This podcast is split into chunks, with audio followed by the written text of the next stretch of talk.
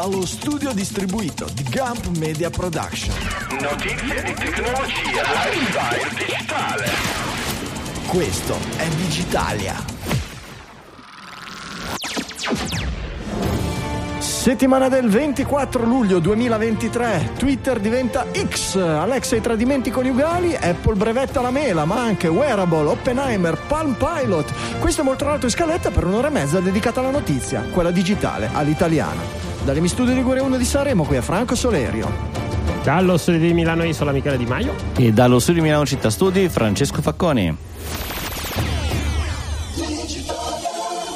Buongiorno a tutti cari digitaliani, bentornati all'ascolto della vostra trasmissione preferita o quasi, se ci ascoltate vuol dire che quantomeno quasi preferiti siamo e bentornati ai miei colleghi Francesco Facconi Michele. Eccoli. Ciao Francesco e Michele Di Maio, reduce, Che sono io. reduce dalle- da una tempesta di ghiaccio, pare che abbia attraversato. Ghiaccio, Cioè, vento, alberi. Io reduce invece dalla nuova moda dei concerti rock che vi inizio Rock a raccontare perché adesso i concerti rock non si vedono e non si sentono. Questa è la nuova moda. Poi vi racconterò ma chi è stata Lucca sa di cosa sto parlando perché i social se, le- se leggete su Ah, Lucca. avevo sentito dei news che avevano avuto problemi, ma Eh, ma i Blur sono andati meglio, loro Ah. grandissimi, un pochino meno tutto il resto. Ma va bene, salutiamo gli amici di Lucca. Ma E anche raccontaci, Blur. raccontaci, raccontaci, ci hai messo la pulce nell'orecchio, ci lasci così. No, no, no, beh, ma insomma c'è un po' di eh, malumore su quello che è stato un concerto bellissimo dal punto di vista artistico, dal punto di vista tecnico, un filino meno, ecco.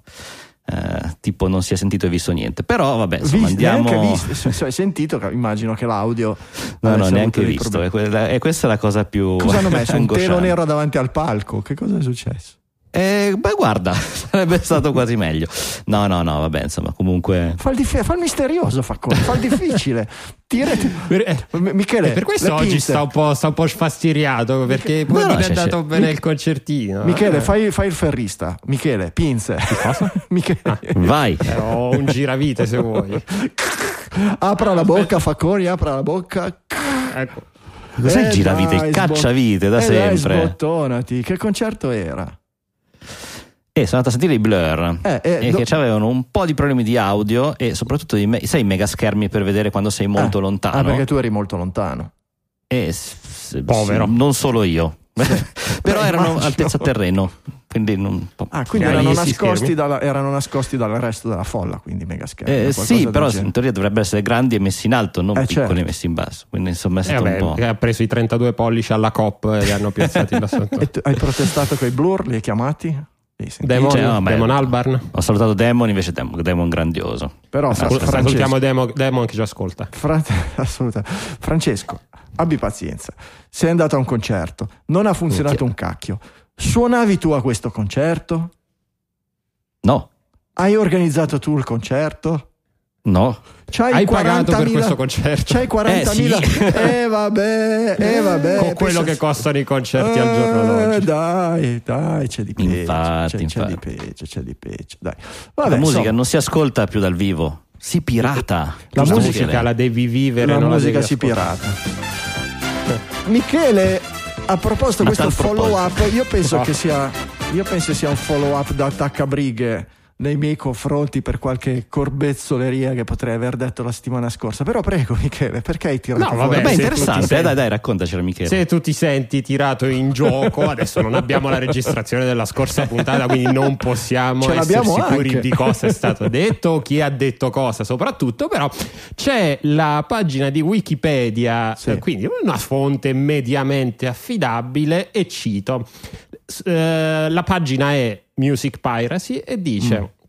Le statistiche mostrano che dall'inizio dei primi anni 10 c'è stato un declino nella pirateria musicale. Secondo a un questionario NPD nel 2012, circa un utente su 10 sull'internet negli Stati Uniti scaricava la musica illegale Mm. tramite BitTorrent, LimeWire, eccetera, eccetera. Questo, questo numero è eh, significativamente meno del 2005, il picco della del fenomeno pirateria quando un utente su 5 scaricava dalle reti peer-to-peer e niente le- le- praticamente l'emergere di, eh, eh, di, eh, servizi di streaming gratuiti ha diminuito il numero di utenti che, hanno, che piratano la musica come Spotify e Pandora. Basta, non ho nient'altro da dire, vostro onore, possiamo passare avanti. Vabbè, ma non capisco, il, non capisco il, il, l'aggiunta a quanto detto la settimana scorsa, le date sono chiare. Eh, sì, le date sono chiare. Nel 2005 si scaricava da iTunes una canzone a un dollaro. Nel 2010, un nel 2010, nel 2010 grazie ai servizi di streaming. No, è quel grazie ai servizi di streaming che mi resta stretto. Diciamo che la vendita la, la, facilitazione della vendita della musica via internet, prima con gli store a un prezzo onesto e poi con lo streaming, hanno causato questo calo. Perché dire che dal 2005 al 2010 è scesa per merito dei servizi streaming mi sembra un pochino, un pochino fuori tempo. No? Uh, Spotify ha iniziato le sue operazioni nel 2007, ma come a livello globale, uh, fuori dagli Stati Uniti, a livello globale, ha iniziato a operare alla fine del primo decennio direi così a naso, a occhio. iTunes Beh, infatti Pandora a... era arrivato prima di, di Spotify negli Stati ma Uniti. Non possiamo dire, appunto, ma non possiamo dire che la pirateria è scesa per, per Pandora, che, che, che, avevano 14 utenti. Ma lo dice e, il cugino di, e il cugino di Facconi. La, mus- la, la pirateria è iniziata a scendere. nel, non lo so. la pirateria è iniziata a scendere nel momento in cui si è trovata facilmente la musica su internet, che prima non c'era, semplicemente prima dovevi comprarla dal tuo negozio di dischi e smagliare masterizzartela e si, convertirtela in MP3 che era ben più complicato e si faceva assolutamente prima oltre che gratis andare a scaricarla sul mulo eh, I don't know. Eh, poi è così. Io ho smesso, di, pirata- io ho smesso eh. di piratare la musica quando ha iniziato a vendere la musica sull'iTunes Store. Per cui la pirateria è scesa è in quel momento. Cui, a casa doc così funziona. Il mio campione. No, dai, non, non, non c'è dubbio che, che entrambe le cose abbiano. In Italia, quando è arrivato Spotify in Italia? Data Spotify. È una decina d'anni, secondo Italia. me. E quindi, appunto, se, se la piattaforma streaming svedese è stata lanciata nel 2008 e è arrivata nel nostro paese a febbraio del 2013. Per cui dire, oh, ah, mamma che precisione, tondi, preciso, per, per, cui dire che dal 2005 al 2010 è scesa la pirateria grazie ai servizi di streaming mi sembra un po' tirata per i capelli. Ha eh, vabbè, adesso chiamo Wikipedia, il signor Wikipedia gli chiedo. Eh sì, ma Wikipedia ti frega perché come al solito stavo cercando i riferimenti a questa notizia eccetera, ma poi i link non ci sono, perché se tu eh. modifichi un articolo di Wikipedia e dici che Michele ha due occhi e due orecchie e una bocca ti dicono eh, notizia non confermata, non c'è un link, non c'è una fonte. Poi ti scrivono queste robe qui, il 12,2% in 13 secondi e 8, dici la fonte, ah ma non importa, queste sono, sono sì, lo sanno tutti. Eh, eh, vabbè, però è Wikipedia, il grande libro della conoscenza umana. Twitter, anzi X, da oggi pomeriggio, ora italiana, abbiamo cambiato nome alla piattaforma, abbiamo visto cambiare nome alla piattaforma.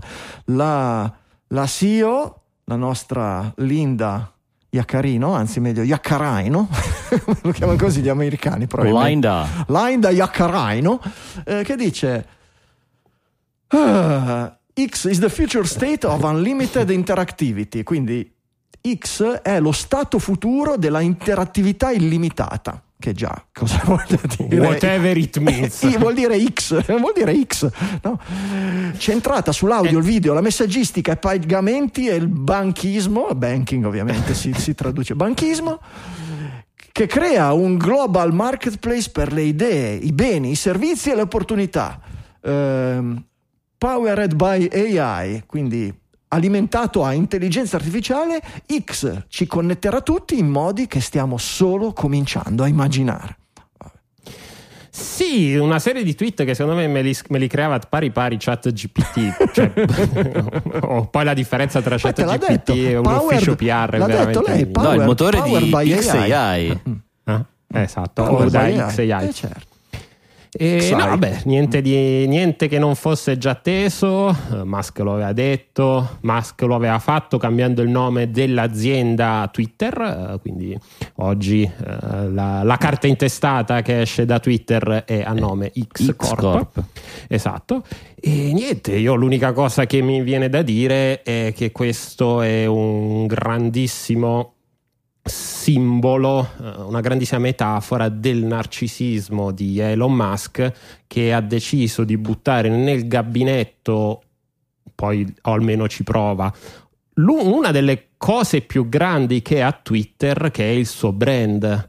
Oggi vai su, su Eh. Mastodon e ti diventa difficile scrivere senza dire ho twittato. Vero, vero. Twittat- twittare è diventato qualcosa di anche, anche- anche a livello, anche a livello di immagine, eh, l'ul- a l'idea livello di dell'uccellino, logo, l'uccellino che la compara. riconoscibilità anche del colore. Vero. Sono tutte cose che Beh. oggi lui, per un moto di narcisismo, perché poi questa storia di X lui se la porta dai giorni di PayPal, il voler creare questa. Anche prima, nel senso che x.com, Eh, il dominio era già suo, era la banca che è stata poi acquisita, si è fusa con PayPal per poter dare modo di eh, fare gestire pagamenti e conti correnti a PayPal I ed era di della Elon Pay- Musk, è i tempi stata lì. della PayPal ma- mafia. Mm. Esatto, quindi Peter è stata proprio, cioè X è confluita in PayPal ed è, ed è tornata X da questo punto di vista. Quindi banca era, banca tornerà, boh, vedremo. Comunque questo piano probabilmente è nell'aria, cioè si sente. L'idea di utilizzare un, uno dei caratteri dell'alfabeto come, come nome dell'azienda è già una roba particolare. Io capisco che avesse il dominio lì e non sapeva che cosa farci e può anche andare bene.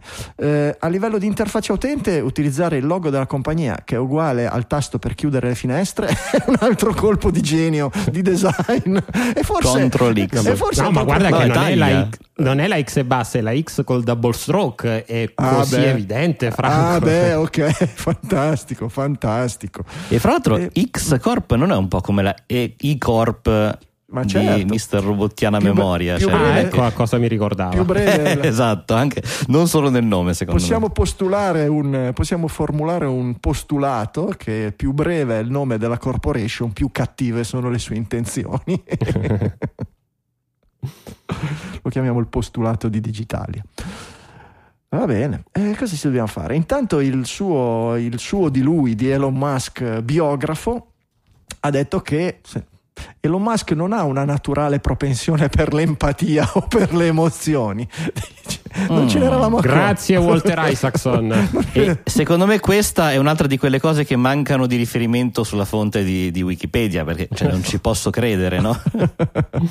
Beh, adesso se è scritto su, su Wikipedia, adesso finalmente c'è una fonte. Ci- lo ha detto Walter Isaacson, che, sta- che- che ve lo ricordate perché ha scritto la biografia Jobs. di Steve Mm. Jobs. Sì, che, era un E altro che ha- che era un altro che a empatia insomma sprizzava scintille no? E- sì, lui se la fa solo con i migliori. non so se avete E- letto, avete letto la biografia bellissima di- della figlia della figlia inizialmente illegittima non riconosciuta più che altro di Steve Jobs eh, Lisa? Li- Lisa Brennan Jobs lo ricordo male? Si ricorda No, non l'ho letto. Brennan è il cognome suo e il cognome della nuova moglie, non ricordo, mi, mi- mi- me li confondo.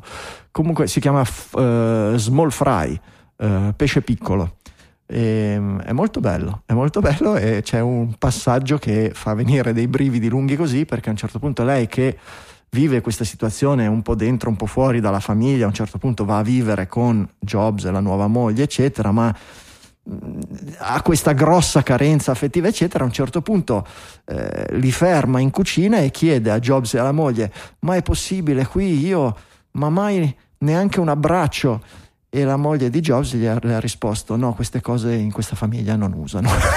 Gli abbracci, ok, va bene, perfetto. Ecco, Isaacson, che ha scritto la biografia di un personaggio del genere, ha detto che Elon Musk non è particolarmente portato per l'empatia. Immaginate da che livello di riferimento avesse e possiamo stare tranquilli a quello che succederà a X nei prossimi mesi anni. Però boh, ha portato a termine suo- la, la sua opera, no? che, che era quella di distruzione per ripartire. Ha una sua logica. Twitter era destinato a un lento, una lenta agonia, a un lento fallimento, considerato quello che era l'andamento dei suoi conti e del- del- delle prospettive. E, e lui ha detto: bene, bisogna prenderlo, spaccarlo, distruggerlo, Pagarlo del Pul- dovuto. pagarlo più assolutamente e poi dalle sue ceneri nascerà come la, l'araba fenice la, la X fenice e, Ok. Il piano A la, la par- la prima parte del piano ha funzionato adesso vediamo la seconda e diciamo che con questo con questa uccisione del brand eh, ha concluso degnamente la prima parte del- de- de- della cosa Va Certo, bene. Schumpeter, la distruzione creatrice. Eh certo. Aspetta, eh. perché te pensi che abbia finito, ma può ancora andare avanti. sì. Cioè, Innanzitutto finora finisse di vabbè, ha licenziato metà della gente, no, ha licenziato altra metà della gente. Può fare no? causa a se stesso, può fare causa a Twitter da parte di X. So. Guarda, può succedere di tutto. Con Elon Musk non c'è mai da, non c'è mai da, da- da- da- da- annoiarsi. Ecco. Eh, due secondi i nostri contatti. Se, se proprio, proprio volete chiacchierare con noi, beh, il posto migliore è il nostro Slack, digitalia.fm slash Slack, la chat multicanale dove ci sono tutti i digitaliani, si chiacchiera tutta la settimana degli argomenti più vari e girano anche molte notizie di cui poi parliamo in trasmissione, spesso le prendiamo di lì. E poi su Mastodon dove trovate Digitale FM at mastodon.1 che è l'account aziendale, possiamo dire così, eh, Michele DM at livellosegreto.it Francesco M di Sola at livellosegreto.it e il sottoscritto Franco Solerio at mastodon.social il bocchettone è in fase di realizzazione sì lo so avevo detto che l'avrei preparato in settimana. Eh, per ora andate ancora a sentire quello su X che è eh, twitter.com o x.com a sto punto. Non so se funzionino già i link. Qualcuno, qualcuno oggi diceva che non avevano neanche ancora eh, registrato Funzionano, funzionano. Sì, ma Quindi senza- x.com slash digitalfm. ma funziona HTTPS perché oggi pomeriggio pareva che non avessero Ah, ancora ottimo. creato non avevano ancora creato i certificati Ma non li hai fatti tu i certificati? No, lo pensavo li facessi tu. No, no, no, funziona. Cioè, redirige, perlomeno non Redirige. mi ha mostrato errori nella redirezione. redirige quindi xcom digitali underscore bc bocchettone. Bocche- bocchettone no back channel. Vabbè di lì passano tutte le notizie che prendiamo in considerazione per eh, parlarne eventualmente in trasmissione. Qui è proprio una, una- una- una fontana di notizie una roba tipo vabbè. Ehm, privacy 1 abbiamo più capitoli sulla privacy. Il privacy 1 si apre con questa eh, ragazza del Nebraska che ha utilizzato la pillola per terminare una gravidanza e si è beccata una condanna da 90 giorni di carcere, come è stata eh, intercettata, come è stato capito, come è stato scoperto e cosa è stato usato in tribunale, perché aveva fatto questo, perché ne aveva parlato con sua madre su- sulla chat di messaggistica, quindi teoricamente privata di Facebook. Sì, Esatto. Storia brutta, brutta, brutta, anche perché oltre al tema, eh, appunto la ragazza e la madre erano sotto inchiesta da parte delle autorità del, del Nebraska, dello stato del Nebraska. Eh, sì, come dire, questa storia appunto di eh, privacy, eh, di presunta infiltrazione della privacy, ecco, si intreccia poi con tutte quelle che sono il, eh, le, le- le nuove leggi eh, le nuove leggi sul- sull'aborto. Nel frattempo sta venendo giù un altro temporale tropicale qui a Milano. Esatto. E, In realtà, mm, Michele, t- ci hanno già segnalato oggi su- sul Mastodon che ehm, in realtà le leggi nuove sull'aborto c'entrano poco. che- No, in questo caso no, anche perché Peraltro non è- peraltro- E attenzione, è vero, nel senso l'aborto è stato com- Però è attuato nel terzo, esatto, nel terzo trimestre, quindi sarebbe Sì. illegale anche in Italia, però appunto il perché sia arrivato lì e comunque nel, quando de- le conversazioni risalgono, credo, alle prime 22 settimane se non ricordo male quando appunto per le leggi del tempo non poteva comunque praticare, praticare l'aborto e quindi per quello si è andati verso quest'altra sono andate verso quest'altra strada. Ovviamente. insieme i pezzi mi sembra Ovviamente art- articolo dedicato a quelli che, come dicevamo su Mastodon, se non hai niente da nascondere perché ti preoccupi della privacy, che è l'argomento più stupido che viene portato spesso eh, a- in questo tipo di, di situazioni, anzi prima di questo tipo di situazioni, situazioni di, di- di- polemica riguardo a. Ehm, andiamo avanti sempre nel campo della privacy. Eh, questa intelligenza artificiale sorveglia milioni di automobili ogni giorno e dice ai poliziotti se tu stai guidando come un criminale. Ma legge- non nel senso che vai a 300 Esatto, all'ora. l'articolo, il titolo fa pensare, l'articolo fa pensare guidi come un criminale se, No. ti, metti, se ti metti su due ruote in, in via Roma. molto più interessante. Eh, prego. No, se fai la strada giusta. dei crimini, se fai la strada dei se sei sulla strada del crimine, ecco. Eh, la mettiamola bravissimo. così. Ma allora, mentre sul precedente articolo ero, pe- o penso che fossimo tutti abbastanza sicu- concordi nell'indignazione, io qua non sono sicuro di essere indignato. Cioè, è sicuramente una storia interessante, ovvero grazie all'uso di un sacco di telecamere fisse più quelle mobili installate sulle macchine delle pattuglie dei, ehm, dei vigili nello stato del non me lo ricordo negli Stati Uniti eh, hanno fondamentalmente sono riusciti a tracciare il movimento di tutta una serie di automobili e predire quelle che fanno appunto percorsi che più potevano portare queste persone a essere dei professionisti del mondo del commercio a dettaglio di sostanze stupefacenti. Mm. Eh, così facendo, appunto, hanno trovato, hanno fermato, pizzicato questa, eh, questa persona che stava guidando nei limiti su una strada giusta con la cintura, tutto in regola, anche troppo volendo. E giustamente gli hanno trovato a quel punto un carico imprevisto che ehm, appunto non, non ci sarebbero stati altri motivi se non l'uso di questi algoritmi di predizione. Eh beh, ma perché te- te- a te non preoccupa perché lo vedi dal punto di vista del risultato o almeno del risultato noto. Intanto non ti dice quanti falsi negativi, per cui quante persone eh, che facevano la stessa strada sono state messe sotto la lente di ingrandimento della polizia, hanno subito Eh beh, magari, dipende- hanno esatto, ma subito magari dipende delle come hanno subito magari delle perquisizioni, sono state oggetto di, sono state fermate, hanno perso la giornata al lavoro e gli hanno puntato una pistola, gli hanno messo una pistola in bocca come usano generalmente i poliziotti da quelle parti per capire tu criminale su questa strada dove stai andando.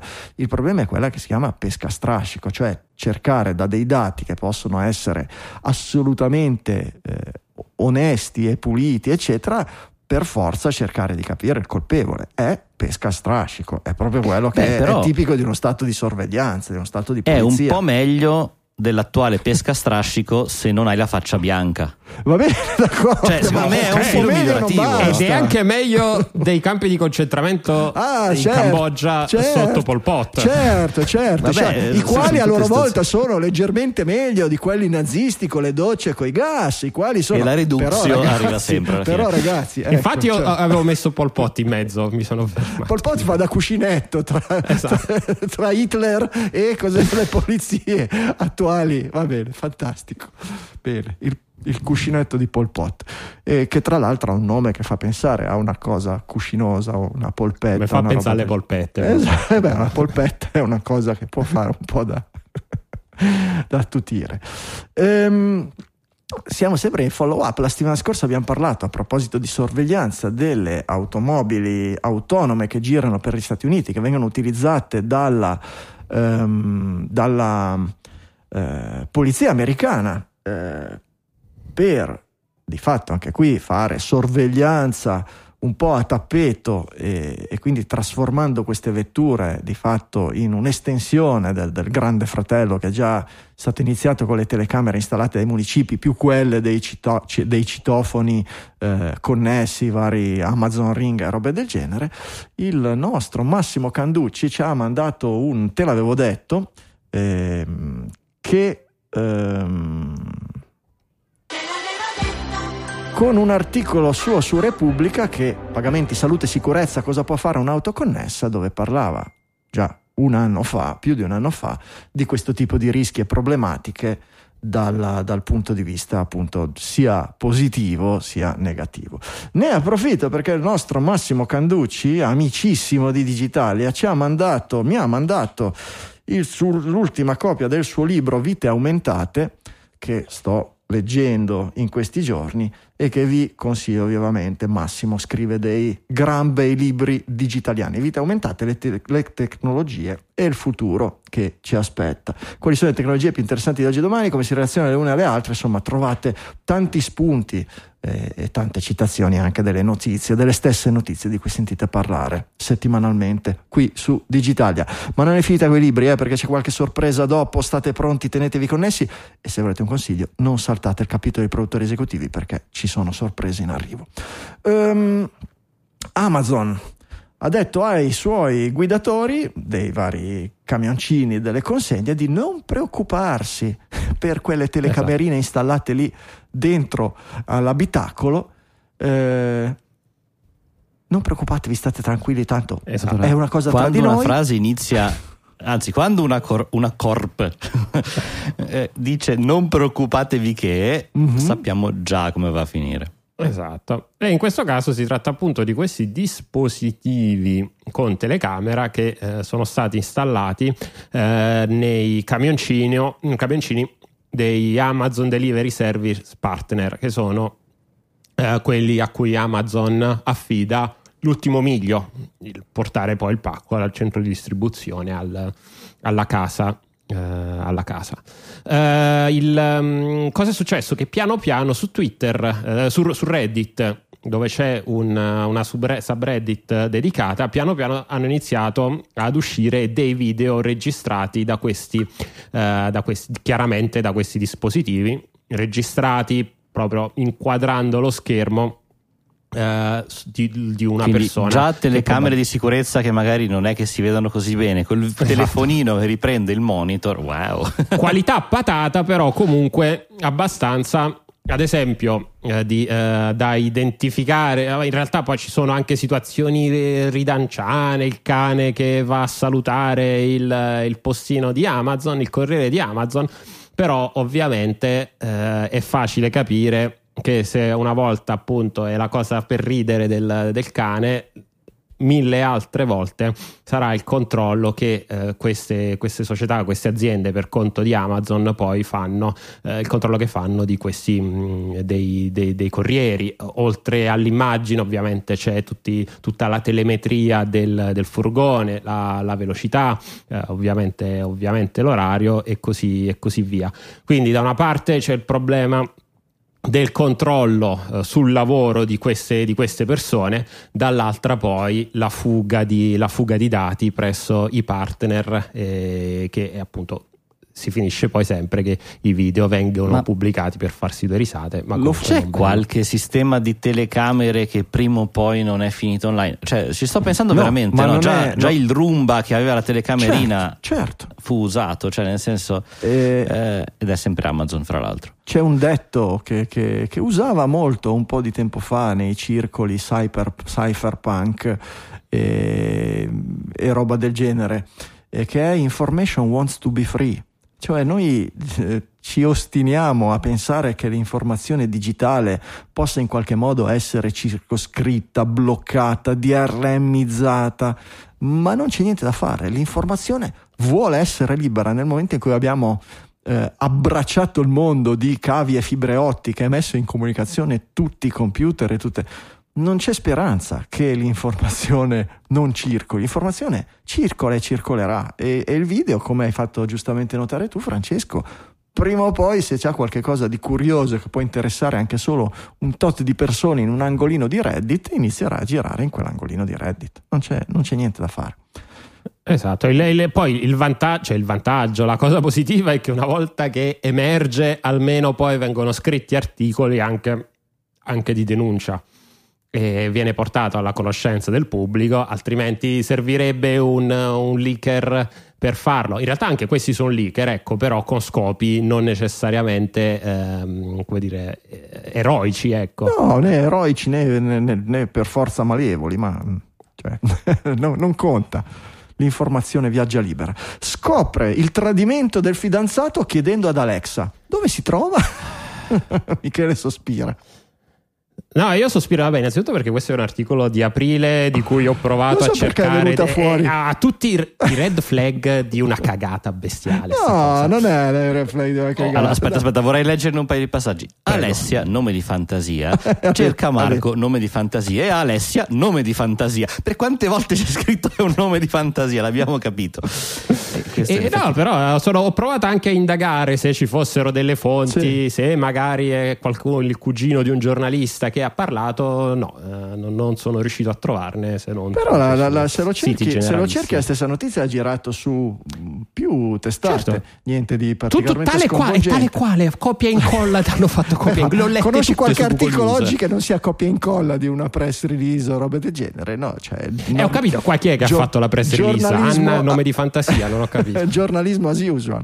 Eh, non lo so, vabbè.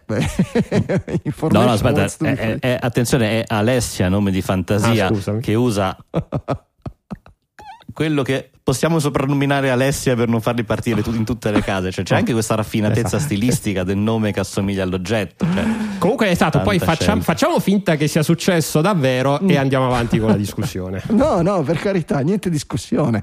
Era un articolo di colore buttato lì. Non so se voi volete imbastirci una discussione. Pare che il, il- il- il motivo del, del- del- del leak fosse che il tizio aveva collegato il telefono in qualche modo ad Alicia e che Alicia avesse in qualche modo accesso, scaricato accesso ai i messaggi del tizio. Non, non- non è particolarmente prima gli ha dato l'indirizzo. Ok, e quindi già. Allora, prima dice che ha dato l'indirizzo, poi a quel punto Esatto. ha chiesto leggimi l'ultimo messaggio e l'ultimo Ah, messaggio ok. è a tesoro, ti Ti- ti aspetto fra un minuto o qualcosa del genere. Su altri articoli invece ho letto, tra virgolette, è dall'amante. Quindi la licchia che proprio la Eh, sa. ha fatto il passo successivo, d'altra parte è capitato no? che Amazon Magari propone l'amante è Alicchia. Eh, Il nome è lo stesso, Eh, lì è- sono i robot che seminano zizzania e mm, prendono, iniziano, a prendere, fantasia. iniziano a prendere rinco- la rincorsa per la rivoluzione dei robot. Eh, ci sono anche buone notizie, però Apple dice che rimuoverà iMessage e FaceTime nel Regno Unito piuttosto che rompere la ehm, crittografia end-to-end. Eh, si riferisce ovviamente alla proposta di legge inglese che eh, renderebbe illegale la cifratura end-to-end su tutti i nostri dispositivi ed è già un, un- un punto fermo abbastanza importante quello da, da- da parte di Apple, ovviamente volto Mhm. a provocare un qualche sommovimento nell'opinione pubblica, perché l'idea, l'idea è quella, no? Non è quella di... Sì, ha mandato una letterina, un messaggino in realtà, Mhm. poi che è diventato otto pagine alla fine, eh, per eh, spiegare appunto il perché questo- questa legge non sia ideale, ma cercando poi di far leva sul, eh, sull'evitare appunto di dover aprire i suoi sistemi. Mi chiedo se in realtà Vector non esistano già visti altri regimi in cui comunque iMessage c'è, però forse sono mal pensante io.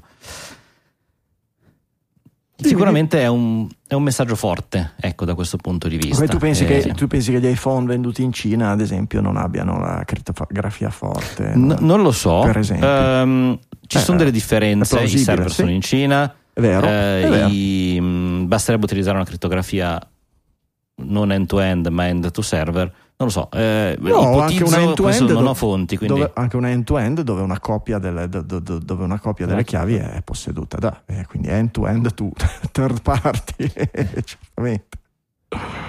Eh, Mm, end-to-end to end. Cioè, Come?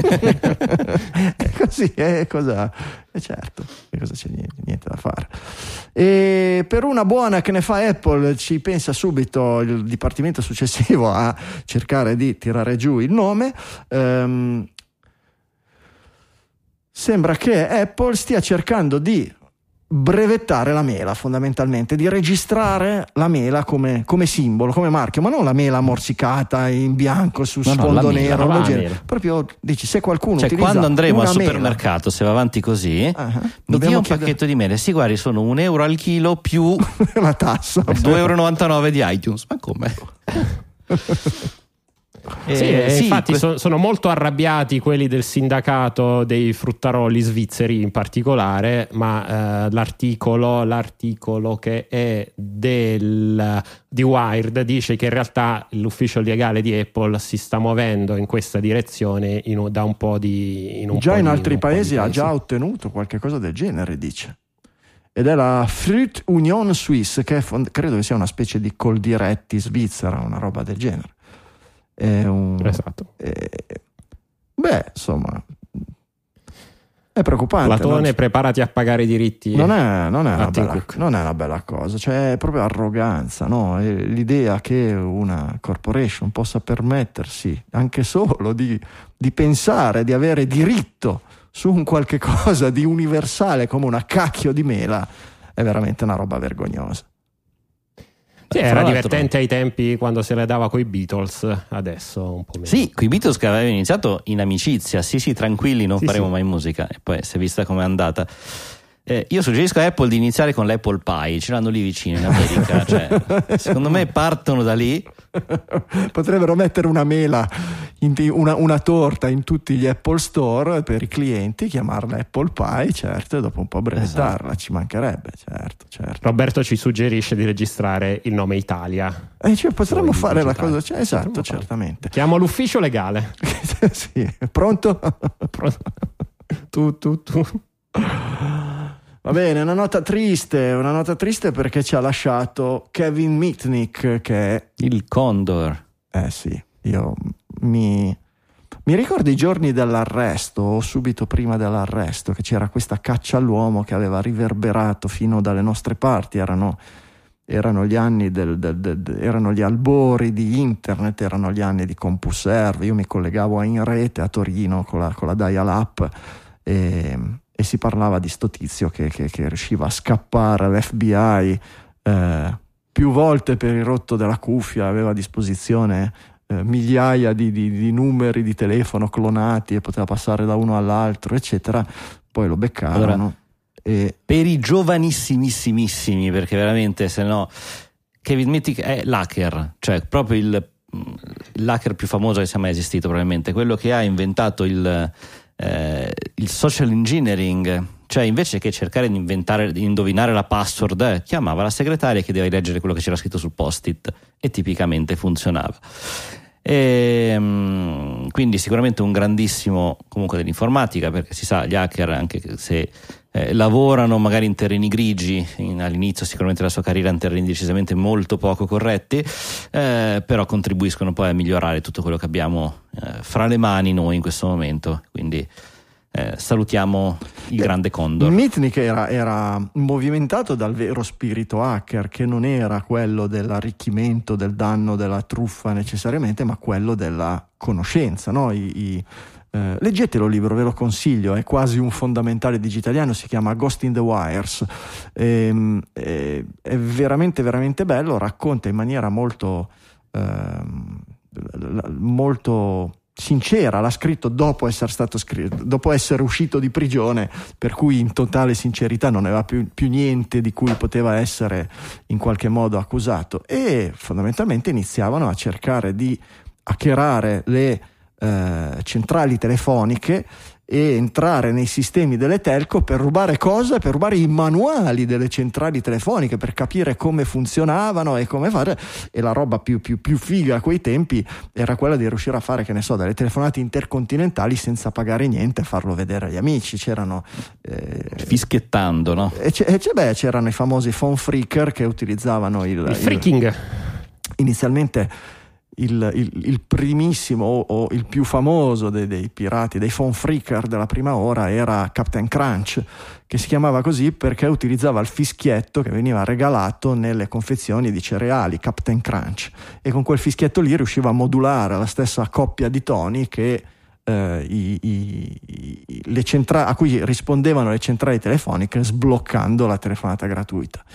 Eh, come nota di colore, la prima- il primo prodotto elettronico, non ancora marchio Apple, ma eh, prodotto e commercializzato dalla coppia Steve Jobs-Steve Wozniak era proprio una blue box che erano appunto questi dispositivi non più a fischietto ma elettronici per generare i toni che servivano a sbloccare le funzionalità segrete dai, dai telefoni pubblici. È stato il primo gingillo elettronico prodotto da Wozniak e venduto da Steve Jobs. E vabbè, bella è storia della... è un pezzo di storia quindi della, della nostra IT che, che se ne va e, e appunto leggetevi se vi va di conoscere questo pezzo di storia in maniera un po' più a fondo, leggetevi il libro. E ai tempi, erano i tempi della fobia nei confronti di chi sapeva queste cose che apparivano come stregoni, il eh, pubblico ministero che lo accusava di fronte al giudice eh, gli fece dare mesi e mesi e mesi di isolamento in carcere dicendo in tribunale che Kevin Mitnick con un telefono in mano avrebbe potuto scatenare una guerra nucleare semplicemente fischiettando nel telefono che è una roba però col... quella era War Games secondo me ha visto è una roba un film, colossalmente eh. assurda però il giudice ci credette a proposito no, di istituzioni che non capiscono un cacchio di, di, di tecnologia e quindi gli diede otto mesi di isolamento una roba del genere il divieto di, di toccare qualsiasi strumento tecnologico e qualsiasi telefono che non fosse un telefono a gettoni senza la, la, senza la, la, tastiera, cioè della, della roba allucinante. Vabbè, oh ragazzi, ciao Kevin. Eh, produttori esecutivi, non saltate questo pezzo perché iniziamo a farlo un po' più gustoso con i messaggi dei nostri digitaliani e oggi ci sono pure i regali.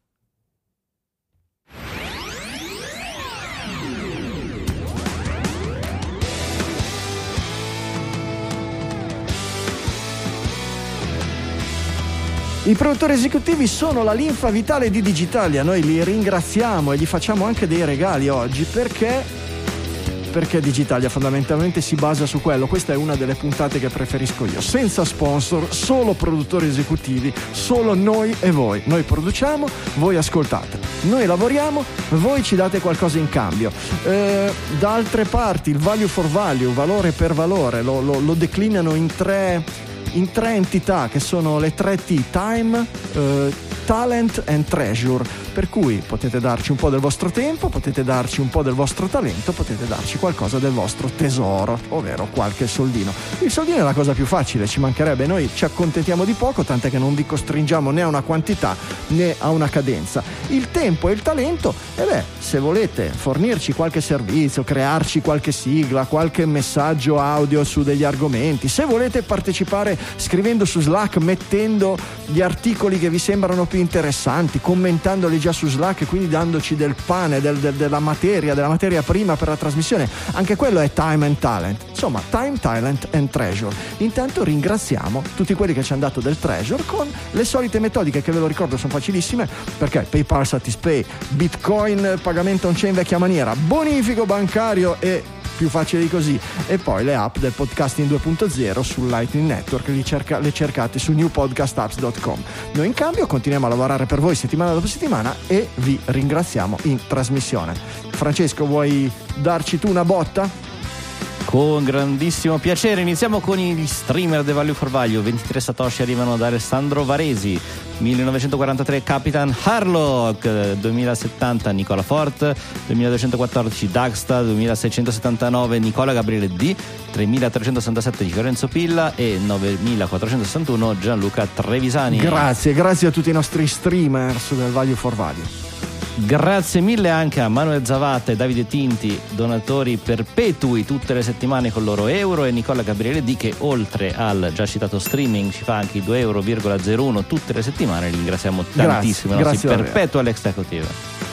Andiamo avanti, un euro arriva da Luca Cipollone, 2 euro da Alex Pagnotta e entriamo nel gruppo dei donatori da 3 euro ricorrenti ogni mese, ringraziando Alberto Cuffaro, Andrea Bottaro, Fabio Filisetti, Andrea Maresani, Fabio Brunelli, Giacomo Cipriani, Fabrizio Reina, Alessandro Grossi, Fabio Zappa, DJ Technology di Desposito Antonio, Simone Magnaschi, Marco Traverso, Paola Bellini, Valerio Bendotti e Giuseppe Marino. Mitici, grazie di cuore mitico anche Davide Bellia 3,21 euro e Gianni B con i suoi 5 euro.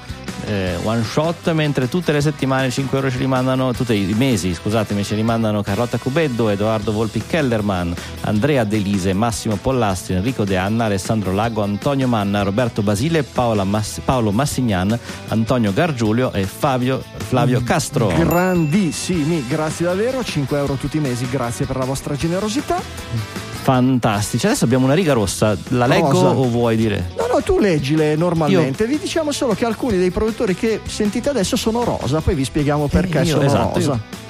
Vabbè, allora, produttore rosa con un bonifico da 5,11 euro tutti i mesi, Daniele Bastianelli, e un messaggio. Qualche settimana fa ho attivato il mio bonifico ricorrente da 5,11 mensile e ti vi chiedo perdono per non averlo fatto prima. Non ho scuse, vi voglio bene, un grande saluto. Anche noi ti vogliamo un bene da matti, Daniele, grazie di cuore che capisci, che hai capito finalmente il valore della proposizione value for value e continua così, dacci una mano, noi continuiamo a lavorare anche per te e ti facciamo produttore rosa insieme a qualcun altro, lo scoprirai tra poco. Andiamo avanti con eh, ringraziando per i suoi 5,32 euro Cristian Pastori e Angelo Travaglione, Grazie. idem Carlo Annibale, anche lui, non so perché c'è una riga vuota ma Grazie. rientra nello stesso gruppo. Grazie a tutti loro, entriamo ora nella zona grandi produttori, quindi 10 euro in su, 10 euro da Vincenzo Napolitano con un messaggio. Buon pomeriggio, grazie a tutti per il vostro lavoro. Grazie, anche lui Vincenzo. scritto Grazie. su Riga Rosa. Sempre su Riga Rosa ringraziamo per tutti i mesi 10 euro ci arrivano da Marcello Marigliano e cambio pagina eh, questo. Eh, Fabrizio Mele 10 euro bonifico ricorrente tutti i mesi e eh, Manuele Paolo Lorenzo Giuseppe M 15 euro di donazione singola anche lui come Fabrizio su Riga Rosa Grazie. Infine l'Idex Sacro di Producer su Riga Rosa anche lui con un bellissimo messaggio un'altra dose non basta mai bravi. E i suoi 30 Meglio euro. Di Breaking Bad. bravissimo. Gabriele Tubertini. Grazie di cuore, mitici, grazie ai produttori esecutivi per questa puntata, i produttori rosa, i produttori esecutivi rosa, Daniele Bastianelli, Vincenzo Napolitano, Marcello Marigliano, Fabrizio Mele, Manuele Paolo Lorenzo Giuseppe M e Gabriele Tubertini avranno una sorpresa tra poco insieme a altri tre produttori della puntata scorsa. State online per capire di cosa si tratta.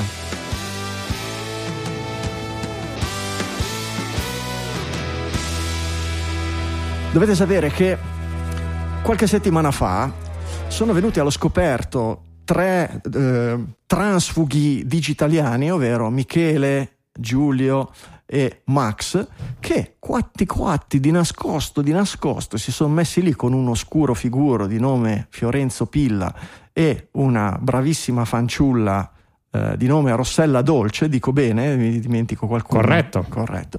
E hanno pensato bene di scrivere un libro su eh, le novità eh, riguardanti i large language models un po' alla maniera digitaliana. E, capitanati dal buon Pilla, hanno scritto, hanno prodotto questo uno nessuno chat GPT che è uscito una settimana o due fa. Devo, de- che è uscito in digitale un mesetto oramai fa e oramai dovrebbe anche essere disponibile fisico, ma solo nelle migliori librerie, eh? non quelle medie, non quelle scarse, solo le migliori. Andate anche dal vostro libraio scarso e ditegli di elevarsi tenendo qualche Esatto. copia di uno nessuno chat GPT di le edizioni. quindi non nei peggiori bar di Caracas Esatto. Ma magari una Esatto. copia la trovate anche lì e ci finisce per colpa dei nostri produttori esecutivi, magari che se la portano nei peggiori bar di Caracas. Perché?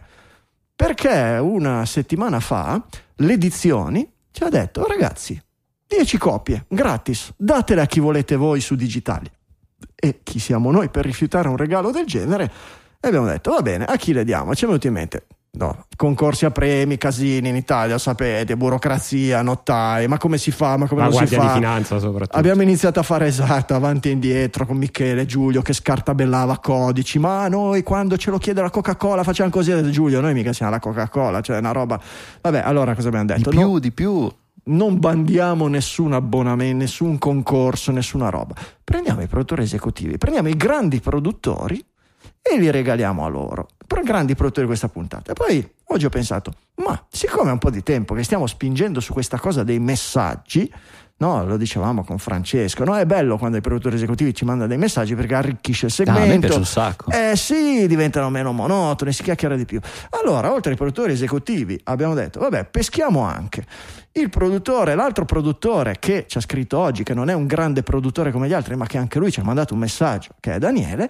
E poi, siccome ce n'è ancora un po', andiamo a beccare i produttori esecutivi della puntata scorsa che ci hanno mandato un messaggio. Per cui a quelli di cui abbiamo parlato prima aggiungiamo Raffaele Di Palma, Salvatore Coppola e Leonardo Callegaro, che nella puntata 683 ci hanno mandato una, una- una donazione, un, un aiuto, un boost, un quello che volete, con allegato un messaggio. Ce n'era anche un quarto, ma era Fiorenzo Pilla. Mi sembrava, mi sembrava un po' brutto mandargli, perché lo discrimini mandargli il libro quello che ha scritto lui in omaggio mi sembrava un po' così. Per cui Volevamo anche chiederlo di firmarselo e dedicarselo, così si, fa- si Gli tocca poteva- anche eh, si leggerselo poi. poteva anche, si può, perché no? Va bene, per cui, allora, una cosa, Daniele Bastianelli, Vincenzo Napoletano, Marcello Marigliano, Fabrizio Mele, Manuele Paolo Lorenzo Giuseppe M, che non ho capito se è un povero digitaliano con quattro nomi o sono quattro Quando poveri digitaliani con un un nome casino. solo. Esattamente, facci sapere che siamo curiosissimi. Gabriele Tubertini, Raffaele Di Palma, Salvatore Coppola e Leonardo Callegaro, mettetevi in contatto con Michele dove, scrivi, dove vi facciamo scrivere? Su, Ma su Slack, qualsiasi- dai, qualsiasi su Slack, mezzo. su Slack, Su venite Slack, su Slack così se non ci siete è l'occasione buona per venire sul nostro Slack. Venite su Slack, cercate Michele in qualsiasi chat, in quella diretta, quello che volete, scrivete at Michele DM, che su, su Slack se non ricordo male si chiama così, e ditegli che lui si occupa di farvi mandare direttamente dalle edizioni il libro. E poi 1, 2, 3, 4, 5, 6, 7, 8, 9 sono 1, 2, 3, 4, 5, 6, Anch'io 7, ho 8, contato 9. nove. Ne avanza uno. Lo regaliamo, al- per la prossima volta. lo regaliamo la prossima volta a chi ci manda il messaggio più simpatico nel, nel segmento dei produttori esecutivi. Così, ah cacchio, visto che c'è il bonus, eccetera. Quello, il libro di Fiorenzo Pilla lo beccherà uno di voi la settimana prossima. Scriveteci, se qualcuno si dimentica di scrivere, eccetera, vi diamo tempo tutto ad agosto. Quello che non va ad agosto lo ripeschiamo a settembre e lo regaliamo a qualcun altro a settembre. Per cui non dimenticatevi, non dire, eh, non ci ho pensato, cacchio, mi sono dimenticato, eccetera. Scrivete a Michele che vi arriva uno nessuno, chat GPT. E se non siete tra i fortunati, ragazzi, è un libro, è un vero libro di digi- digitaliano. Cos'è? 10 euro? 15 euro? Cosa costa Michele il libro? 14,90 euro 14,90 in euro cartaceo, sia meno in versione Kindle. in cartaceo. Ok, esatto. edizione digitale? La versione digitale 6,90 euro. Eh, ragazzi, è un, è una- è- è un imperdibile, è un imperdibile. Uno nessuno chat GPT. E magari ne arriveranno altri di libri in futuro, chi lo sa, o magari ci sarà occasione di fare qualche altro. Mi piace, mi piace dare qualche cosa indietro ai nostri, ai nostri produttori esecutivi, Time, Talent and Treasure, perché il treasure può fluire in entrambi i sensi e il time e il talent anche. È, un- è uno scambio di valori che, che può andare in entrambi i sensi per tutte e tre le declinazioni. Non so se mi, se mi spiego. E, ed diventa, arricchisce tutti anche in senso, come dire, morale, culturale e tutto. È una, è una bella cosa che unisce tutta la nostra community. È come l'end to end to end di prima. Eh, end to end to Questo end to end trittico, to questo end to trisom end. di- Esattamente, una mucchiata di, di- di critto- una mucchiata crittografica. Esattamente. Developers, developers, developers, bellissima Francesco, tu sei il più developers di tutti qui in mezzo. E questo articolo Ma soprattutto messo- io Mm. ho ancora un Palm Pilot. Ce l'hai ancora? Io ne ho due funzionanti. Io che, che- che- che- che modello? Ho un Palm 3 E il 3 che ho avuto, sì. Forse e un Treo. È un Treo che non era il più Treo era quello eccetera. con la tastierina e il telefono, quindi ero già Sì, sì, era Beh, già puoi gestire un cinema IMAX. Puoi gestire Posso un gestire un cinema IMAX perché esattamente eh, scopriamo che i cinema IMAX sono eh, gestiti, in particolare quello che è il cambio delle bobine, perché i film raramente stanno su una sola bobina, eh, il fatto di mh, far partire il secondo proiettore nel momento giusto lo ges- gestisce eh, questo oggetto meraviglioso pre-iPhone che è appunto il palmare per eccellenza che è il Palm Pilot Ehm, Non solo, la notizia è ancora più bella. No, esatto, il problema è che Palm Pilot ormai non se ne trovano molti, visto che la Palm, dopo l'uscita dell'iPhone, praticamente il giorno dopo, è andata abbastanza a gamba all'aria, quindi non difficile trovare i pezzi di ricambio, se non nel mio cassetto, che quindi sappiate Cinema IMAX se ne avete bisogno, che si sono inventati, che hanno emulato i Palm. quindi adesso dei Palm emulati, perché evidentemente il software per l'IMAX gira solo lì, eh, Sul- sul permettono di tablet. cambiare la bobina. Esatto, hanno un tablet eh, appeso a fianco al, al, al, al cine riproduttore, al proiettore e sul tablet gira un emulatore con dentro il sistema del Palm Pilot con la sua cornice, il Chrome che è la custodia del pilot e dentro il software per... Costava, costava di meno installare degli emulatori che riscrivere da zero. Sarà così complicato questo software, Francesco? Beh, quanti... Beh, tanto Eh, penso era che ci molto più siano semplice così. Un bel po' di problemi di sincronizzazione. Il Palm comunque è un oggetto che eh, era veramente molto stabile, evidentemente si è dimostrato da questo punto di vista pronto a sincronizzare sempre in maniera puntuale. Però dentro, Eh. dentro il simulatore un po' meno, dentro l'emulatore, perché a quel punto no, eh, sì, eh, no- non è più Eh, ma l'oggetto cos'è? hardware che è semplice, ma è all'interno di un oggetto molto più Eh, ma complicato. sai cos'è Franco? Mm. Che come si fa a decidere quando far partire il secondo proiettore? Mm. Lo sapeva solo un tizio ok. che l'aveva programmato nel vecchio C dei Palm Sì. e solo lui E il codice è sorgente qualche- è finito in una cantina. in- no? Esatto, per cui nessuno sa come si fa a far partire il secondo Ah, ok, e quindi emuliamolo, teniamolo lì, costa meno a questo punto prendere un tablet per quei cinema che ne hanno bisogno che non riscrivere. Eh, lì è- Il Comunque, software. Apro e chiudo una parentesi. Il 5 maggio 2010, data dell'acqui- più o meno data dell'acquisizione eh, di Palma da parte di HP, la puntata 49 di Digitalia Palmo di Luce con Carlo Becchi e Massimo De Santo parlavano dell'acquisizione e della, della morte prematura del Palma. Ah, Tre produttori esecutivi. Comunque per chi può vederci in diretta Eccolo, Eccolo Eh, qua. che bello, che, che- che piantino al cuore. Mi ricordo- funziona anche perché vi dirò Ah, questo. C'ha le batterie va stilo. pile. Eh sì, c'ha le stilo. Urca. Certo. Le. Quindi non è un problema trovare il caricatore, io ci infilo No, due no. pile e si Eh, accende certo, ed è una eh, certo. meraviglia. sto Mi ricordo- Adesso devo mi- cercare su Reddit la comunità di quelli che moddano ste cose. Mi ricordo ancora tutto l'alfabeto, graffiti, perché per scrivere scrivevi la parte in basso dello schermo era eh, muta, vuota, non, non- comparivano caratteri, ma era sensibile al tocco del pennino, ma non aveva riconoscimento del testo, dovevi scrivere in questo alfabeto particolare che è simile all'alfa- all'alfabeto maiuscolo stampatello, ma ha delle, de- delle differenze che permettono a rendere molto diverso ogni singolo carattere da tutti gli altri, quindi rendere più facile per una CPU co- così semplice eh, riconoscere i... Che, che CPU Sì, aveva? fu, il Pal- fu la- l'uovo, di Colo- eh, l'uovo di Colombo, no?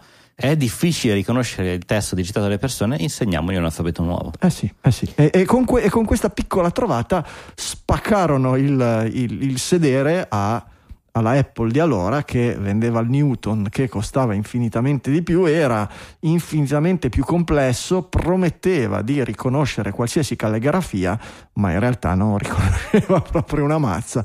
E Palm Pilot che era molto più piccolo, lo mettevi in tasca eccetera, aveva una fiorentissima community di sviluppatori perché aveva fin da subito pubblicato il- le librerie e il compilatore che era Code Warrior, me lo ricordo bene, avevo scritto un, un software. Code per- Warrior sicuramente, Sì, sì, poi non so Code se Warrior. fosse l'unico, ma No, direi di sì. decisamente. E utilizzavo ai tempi Code Warrior e avevo scritto qualche cosa, non mi ricordo assolutamente cosa per il pa- forse era per avevo scritto una roba che colle- con cui collegavo con un adattatore seriale costruito in casa e non mi ricordo neanche dove avevo beccato i- i- gli schemi e collegavo il Palm Pilot a uno dei primi computer per la subacquea, sai quelli che vai sott'acqua e ti dice quanto tempo devi stare quando risali, quanto devi- tempo devi stare a 10 metri, quanto tempo devi stare a 5 metri, quello sostituisce le tabelle di decompressione fondamentalmente oggi li usano tutti, anzi se vi ricordate l'ultima presentazione dell'Apple Watch Ultra, Apple Watch lo presentavano anche come sostituto dei computer da, da scuba diving proprio per quello. Ecco, uno dei primi che si chiamava Aladdin aveva questi tasti di metallo, due dei tasti di metallo erano cavi, ci infilavi due specie di aghi e avevi due poli che collegavi a una porta seriale, io li collegavo al Palm Pilot, aveva poi scritto un software che permetteva di, di scaricare sul Palm Pilot il log della- di, ogni singola, di ogni singola immersione. Vabbè, insomma, siamo nell'archeologia qui. E ovviamente c'è appunto una subreddit, l'ho trovata ovviamente r slash palm e c'è un sito che si chiama palmdb.net di appassionati che da cui è possibile scaricare giochilli, Che applicazioni. bella cosa. Devo trovarmelo anch'io. ancora. Devo trovarmelo anch'io un vecchio Palm. Io ne ho avuti un paio. Il primo era 3C, è possibile che era 3 e una lettera a fianco. 3X. Ah, è questo. 3X, 3X. Ecco, 3X. perfetto. Infatti mi sembrava Sì, proprio. sì, poi ebbi il 5 e un paio di 3, uno con graffiti e uno col tastierino No. microscopico. Il Treo non l'ho mai, non l'ho mai avuto. Ho avuto due, due Palm Pilot. Bellissimi, bellissimi. Azienda piccola, californiana della Silicon Valley della prima ora. Bei ricordi.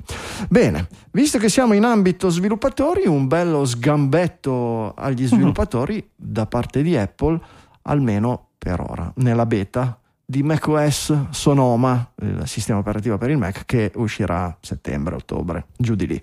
Eh, l'hai seguito un po', Francesco? Sì, allora intanto è un bellissimo post eh, che è stato scritto da, dai ragazzi di Rogameba, eh, l'azienda che fa audio hijack e tutta un'altra serie di eh, tool, software veramente critici per quello che è la registrazione audio, tipicamente eh, veramente famosi fin dalle prime versioni di macOS che eh, in realtà critica, certamente loro stanno analizzando, analizzano perché poi i loro software vanno molto in profondità nel sistema operativo ogni beta, ma si sono concentrati sul fatto che la nuova beta eh, notifichi innanzitutto all'utente e non al programmatore, e già questa è una stranezza, no? Eh, quelle che sono le API deprecate. Le API deprecate sono funzioni di sistema operativo che eh, Apple ha deciso non serve più, le facciamo in un altro modo, si spera, e quindi il programmatore deve aggiornare o non le facciamo più e quindi uno si attacca. Ehm, il fatto, cioè la, la, scelta qui, la critica è che compaiono dei messaggi di errore con il classico simbolo rosso e scritto alert eh, questa cache delete è una funzione deprecata, contatta lo sviluppatore. Intelligent Platform Core deprecato, contatta. Quindi questa maniera un po'... Eh, sì, mette pressione, mette pressione perché istiga l'utente a fare pressione sullo sviluppatore perché utilizzi, non utilizzi più delle funzioni deprecate. Le funzioni deprecate in realtà come funziona di solito? Ovviamente i sistemi operativi evolvono. Tu scrivi una, una, un software che funziona su Pippo S 1.0, quando Pippo tira fuori Pippo S 2.0, 3.0, 4.0, nei vari miglioramenti a un certo punto mette delle funzioni nuove e dice segnala come deprecate quelle vecchie. Che cosa vuol dire? Vuol dire che suggerisce agli sviluppatori di pian piano trovare un modo per non utilizzare più le librerie vecchie, le chiamate di funzione vecchie e utilizzare quelle nuove per, per fare eh, in qualche modo per sfruttare le caratteristiche più innovative del sistema operativo e le funzioni deprecate di solito rimangono deprecate per 3, 4, 5, 6 release, quindi in questo caso 3, 4, 5, 6 anni, alcune anche per 10 anni se sono molto... O alcune anche un anno a volte, eh, perché possono anche essere tempi più ristretti. Può dipende. capitare, diciamo che nell'utilizzo, nel, nella, nella, cosa di Apple eh, no, non mi è mai capitato esatto. di vedere delle, delle funzioni deprecate dopo un anno. Però resta una cosa tra Apple e lo sviluppatore. Lo sviluppatore vede questo messaggio non di errore ma di warning, di attenzione quando compila per il nuovo sistema operativo il suo software e il messaggio dice occhio che stai utilizzando le librerie deprecate, nei prossimi anni a un certo punto la tua app smetterà di eh, prima di poter essere compilata con le nuove versioni del, del, del, dell'SDK e a un certo punto anche le versioni compilate precedentemente potrebbero smettere di funzionare sulle future versioni di. E quindi normalmente è come dire, una, una moral suasion, un, un, un, invito allo sviluppatore ad ammodernare l'app in modo da seguire l'ammodernamento del, del, del sistema operativo. Una data di scadenza in un certo senso. Sì, il tuo software per sì, non c'è la data. il resto del mondo. Non c'è la data, però intanto gli, generalmente gli sviluppatori sono degli esseri terribilmente eh, afflitti da sindrome ansiose e da comportamenti ossessivo-compulsivi, per cui quando compilano il loro software avere solo anche due warning gli dà fastidio e vogliono avere sempre il risultato della compilazione pulito con zero errori e zero warning, per cui già quello fa soffrire lo sviluppatore e lo porta molto fortemente verso la dismissione dell'utilizzo delle API deprecate. Ma mettere l'utente finale dentro a questo rapporto, infilarlo, no? rompendo ogni volta che lancia l'app con un pannello che dice oh, il tuo sviluppatore non ha ancora aggiornato l'app per le nuove cose, rompigli le scatole, è veramente una roba bruttissima. Allora, c'è da dire che questa cosa non è nuova in Apple, nel senso che è nuova con questa violenza visiva, nel senso che adesso proprio il simbolo, il cartello rosso che ti compare è qualcosa che dà veramente panico agli sviluppatori. Eh, però già su macOS e anche su iOS capitavano dei messaggi del tipo questa applicazione potrebbe non funzionare più in futuro o non funziona più, contatta. Eh, me lo ricordo sicuramente su estensioni di sistema, nella quale ti diceva allora, questa estensione ecco, potrebbe non ecco, funzionare più. Sono, e su certe app c'è un però, c'è, c'è un periodo 32 bit. C'è un però Ecco, eh, lì non era, eh, nel secondo caso era nel passaggio da 32 a 64 bit e quindi non è una questione di aggiornare o non aggiornare eccetera, è che semplicemente nel momento in cui viene abbandonato il supporto ai 32 bit le applicazioni vecchie smettono di funzionare e quindi lì c'è un, un motivo molto hard, molto molto cosa. Nel caso del, dei driver che lo fa ancora adesso Mac, se, se, se, utilizzi driver audio ad esempio quelli che lavorano a, a livello del kernel, quelli nuovi, Apple vuole, far, vuole, che si sviluppino dei driver per ad esempio le schede audio che lavorano non più a livello del kernel ma a livello, di, a livello utente. Se hai ancora del, de, dei driver vecchio modello, quando fai il boot compare questo schermo. Però occhio, interrompi, intanto solo una volta succede quando fai il boot della macchina e due interrompi il flow di utilizzo di un prodotto di Apple, che è il sistema operativo, per cui l'utente vede degradato, tra virgolette, il, l'utilizzo del sistema. Quando fa il boot, prima di poterlo utilizzare, deve fare clic su una spunta, ma prima di utilizzare il sistema che è di Apple.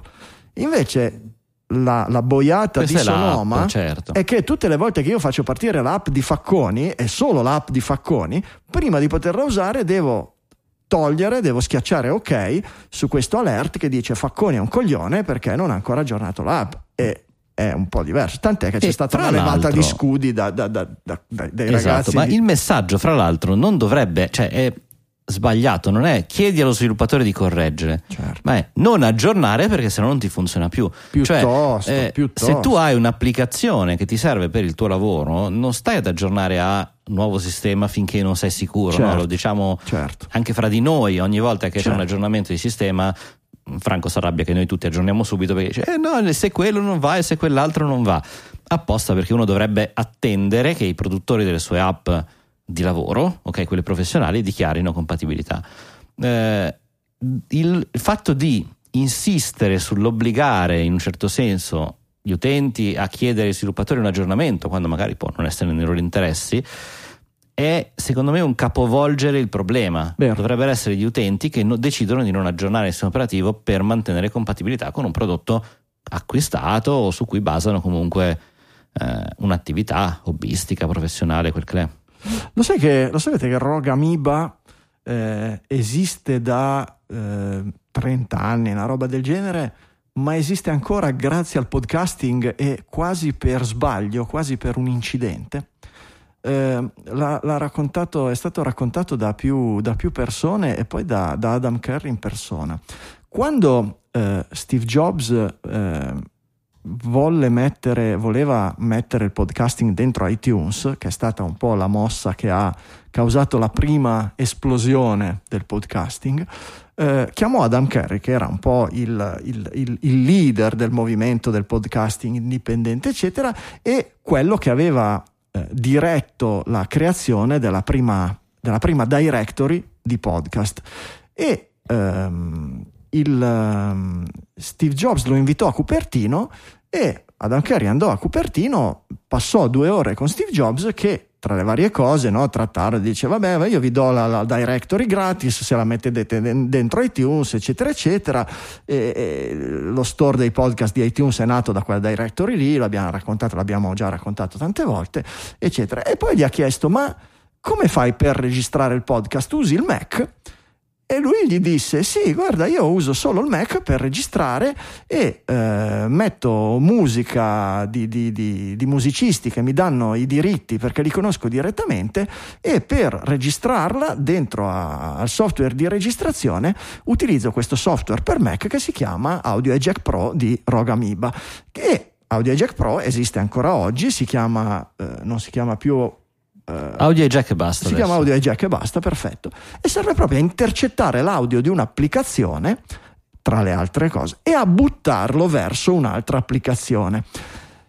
In quel periodo, senza, a, a- a totale insaputa da parte dello sviluppatore Rogue Amoeba e fondamentalmente all'insaputa di tutti, come, come succede spesso per le cose che riguardano Apple, Rogue Amoeba era sotto accusa da parte di RIAA, la- che è un po' la, la CIA americana, perché? La Per- RIA detta per noi italiani. Esatto. perché era, perché era l'unico modo con cui si poteva fondamentalmente copiare le eh, musiche che allora Jobs vendeva su iTunes, allora vendeva la musica su iTunes a pezzi singoli, ma ancora non in MP3, ancora coperta dal DRM che aveva dovuto accettare Steve Jobs per avere il permesso di vendere la musica. E con Audio Jack Pro si poteva mettere in riproduzione su iTunes la musica e farla fluire verso un'altra app che registrava o registrarle direttamente dentro Audio Jack e quindi creare un file MP3. E quindi avevano chiesto a Steve Jobs di eh, escludere la, la, la, questa applicazione rendendo, le, le, chiudendo di nuovo de, dei punti delle API e delle librerie in modo da renderla inefficace. E quando Steve Jobs, che voleva far partire il podcasting e utilizzarlo come leva per rendere ancora più grande iTunes, seppe che Audio Jack Pro veniva utilizzato dai podcaster indipendenti, eccetera, fece il gesto dell'ombrello a RIAA e Roga, e, e, e Audio Jack continuò a funzionare e Rogamiba continuò a venderlo e a prosperare, lo fa fino ad oggi. Io oggi sto utilizzando Audio Jack per redirigere l'audio verso la, lo stream della, della web radio e, a, e, per registrare le vostre voci come backup, probabilmente anche voi lo utilizzate per qualche cosa nella vostra produttività, non so se per podcasting o per altre cose. E beh, insomma, questa è una, è una storia di, di, di, colore che fa parte, che, che, che fa parte della, storia, della storia del podcasting.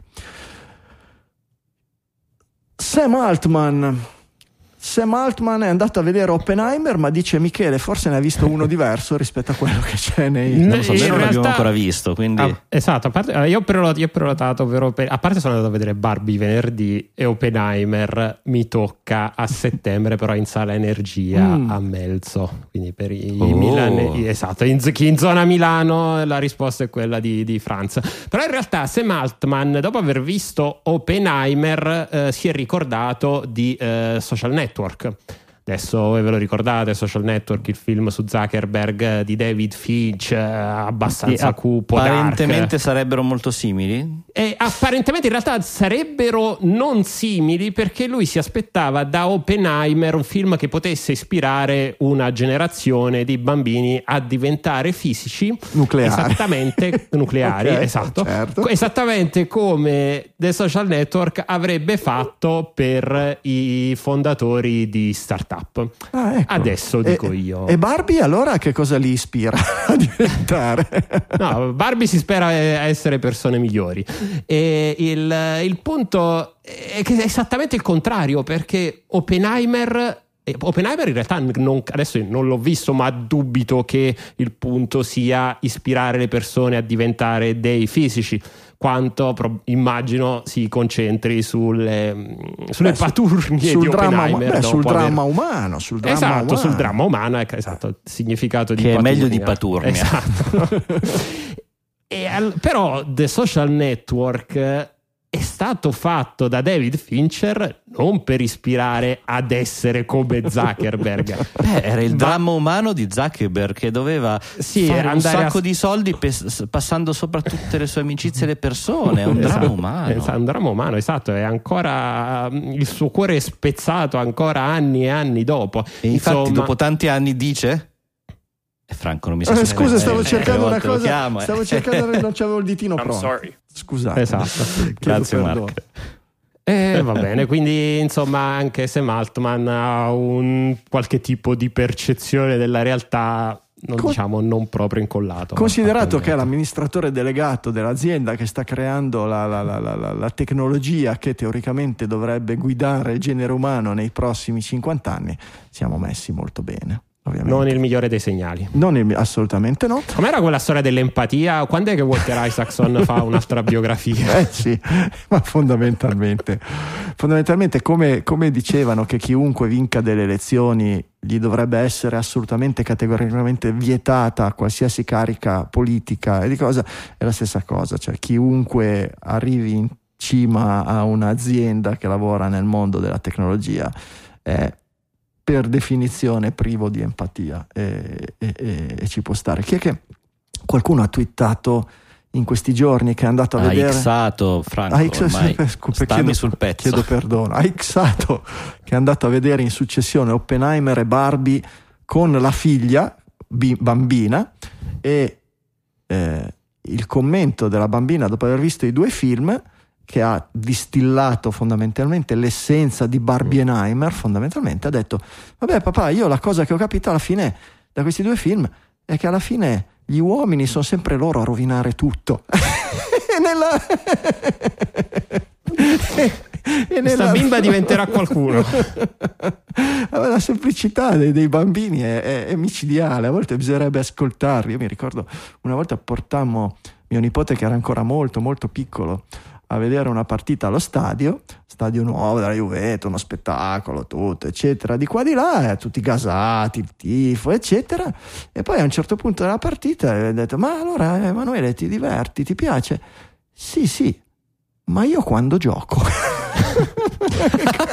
che effettivamente okay. ma tutti questi scemi sono qui pagano il biglietto e manco giocano guardano gli altri che giocano e, ed è un po' così no? eh, eh, mettiti in coda ci sono altre 80.000 persone davanti a te ma tanto no nessuno eh sì. giocherà Così Però così. hanno cambiato idea e da qui si spiegano le ultime stagioni della Juventus. Eh, certamente, proprio deve essere andata esattamente, essere andata così. esattamente, così. E anche non solo nel giocare, ma anche nei posti dirigenziali. Credo esatto. che sia esatto. andata esattamente. Ma se noi facessi... L'uomo della strada. così, esattamente. Va bene. Eh, cosa vi piace delle notizie del capi- dei capitoli vari su intelligenza artificiale, large language models e robe del genere?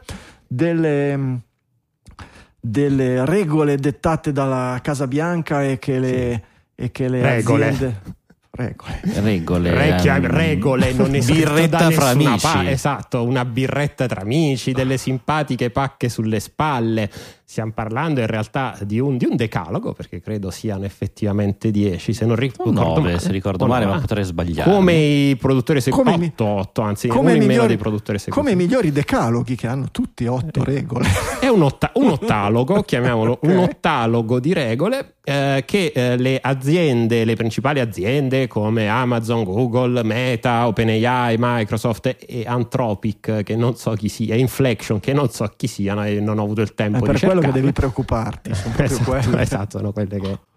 Eh, non c'è Palantir, però stranamente non c'è Palantir. Insomma, sono delle Perché regole. queste regole erano troppo esatto, restrittive. Esatto, ma chi sono io per rispettare delle regole? Delle regole che poi in realtà non hanno nessun valore legale, non hanno nessuna conseguenza, in quanto eh, se non rispettate, soprattutto sono particolarmente vaghe. Ad esempio, la prima, queste aziende eh, si impegnano, non ho detto committare, grandissimo, eh, si impegnano a, a, in, a dei test di sicurezza interni ed esterni della loro intelligenza artificiale prima del loro rilascio.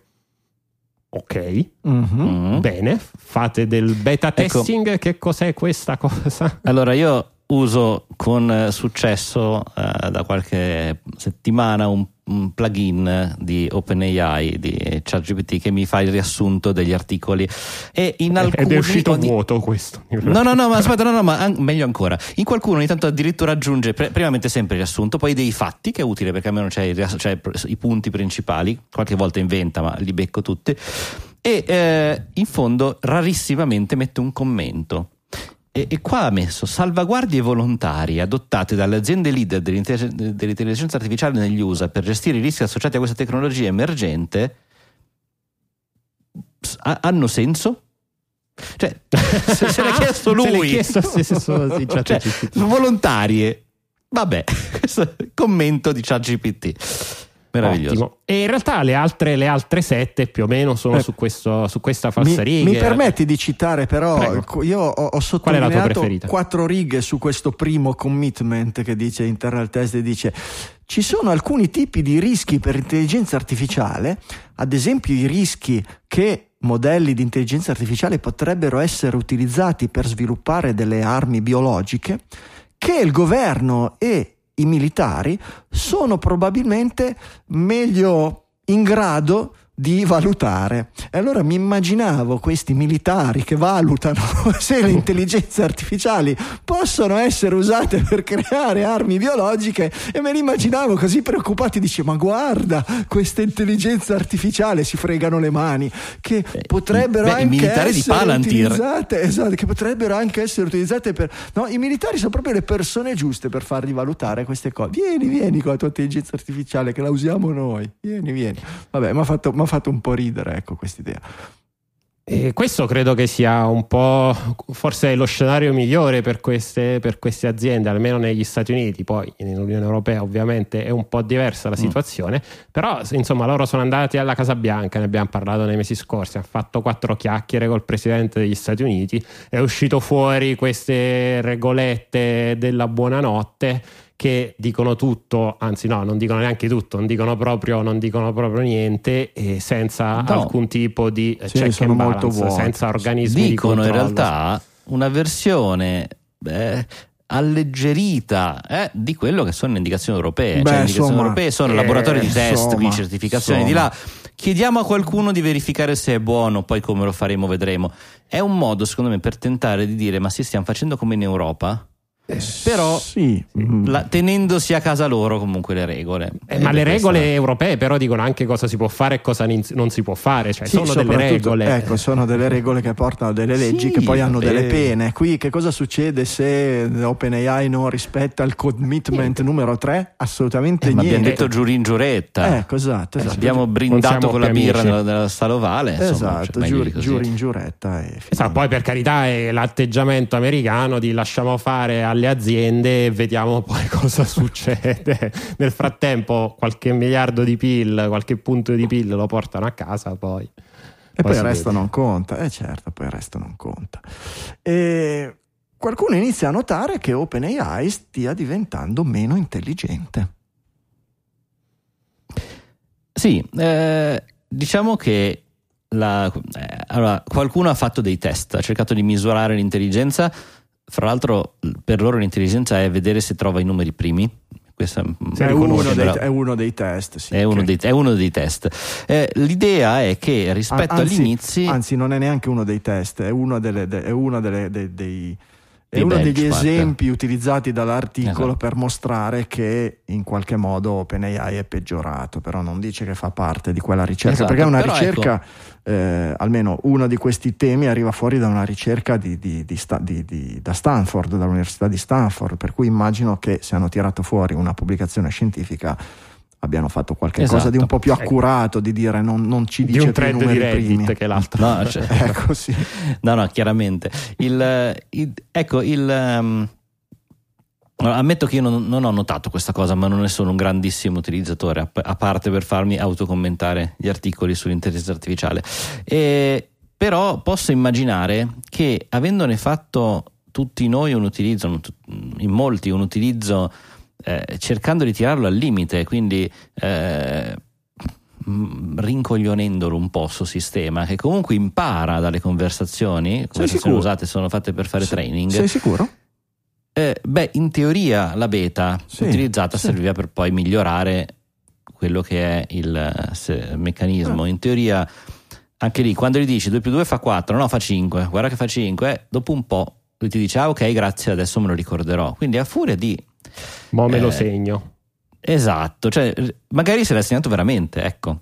E quindi ora inizia a gestire in Beh, maniera un po' più avevamo anche, avevamo anche, letto articoli eh, le settimane scorse che parlavano del problema dell'avvelenamento della, della fonte, no? della, del problema della ricorsione, cioè che alla fine il problema per fare il training di tutte queste eh, di tutti questi modelli servono quantità enormi di testo fondamentalmente. Queste quantità di enormi di testo arrivano da, dalla repository di testo per eccellenza, cioè internet, e che oramai da qualche mese però i più grossi produttori di testo su internet sono gli stessi modelli LLM e quindi c'è una ricorsione che non può portare che a, una, a un appiattimento verso il basso e a un peggioramento delle performance perché oggi i nuovi modelli LLM vengono addestrati, vengono, viene fatto il training su l'output di precedenti modelli LLM e quindi in qualche modo i difetti si accumulano, si ingigantiscono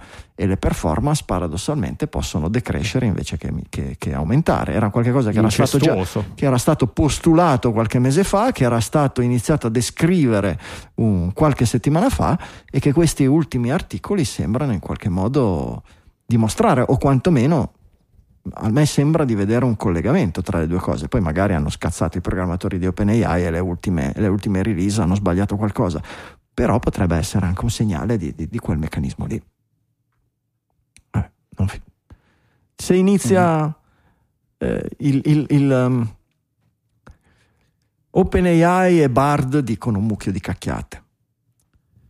E, si stanno investendo dei miliardi nell'idea che saranno il futuro di tantissime industrie, di tantissimi ambienti, di tantissimi tipi di lavoro, con però la premessa, la supposizione che sia valido quello che è stato valido per tutte le tecnologie moderne in generale, anche non moderne, cioè che vanno nel tempo migliorando. Sì, ok, oggi OpenAI, se ti deve scrivere un articolo, ti scrive tre cose giuste, quattro cacchiate e quindi comunque serve qualcuno che lo rilegga, che lo corregga, eccetera, quindi alla fine non serve un cacchio, ma se continuerà a migliorare, considerato che questo è il punto di partenza già notevole, un computer che da solo gli dici scrivimi un articolo sugli U2 e lui me lo scrive, e beh, se andrà migliorando come sono migliorate le automobili, come sono migliorati i computer, come sono migliorati gli editor di testo, come sono migliorati i fogli di calcolo,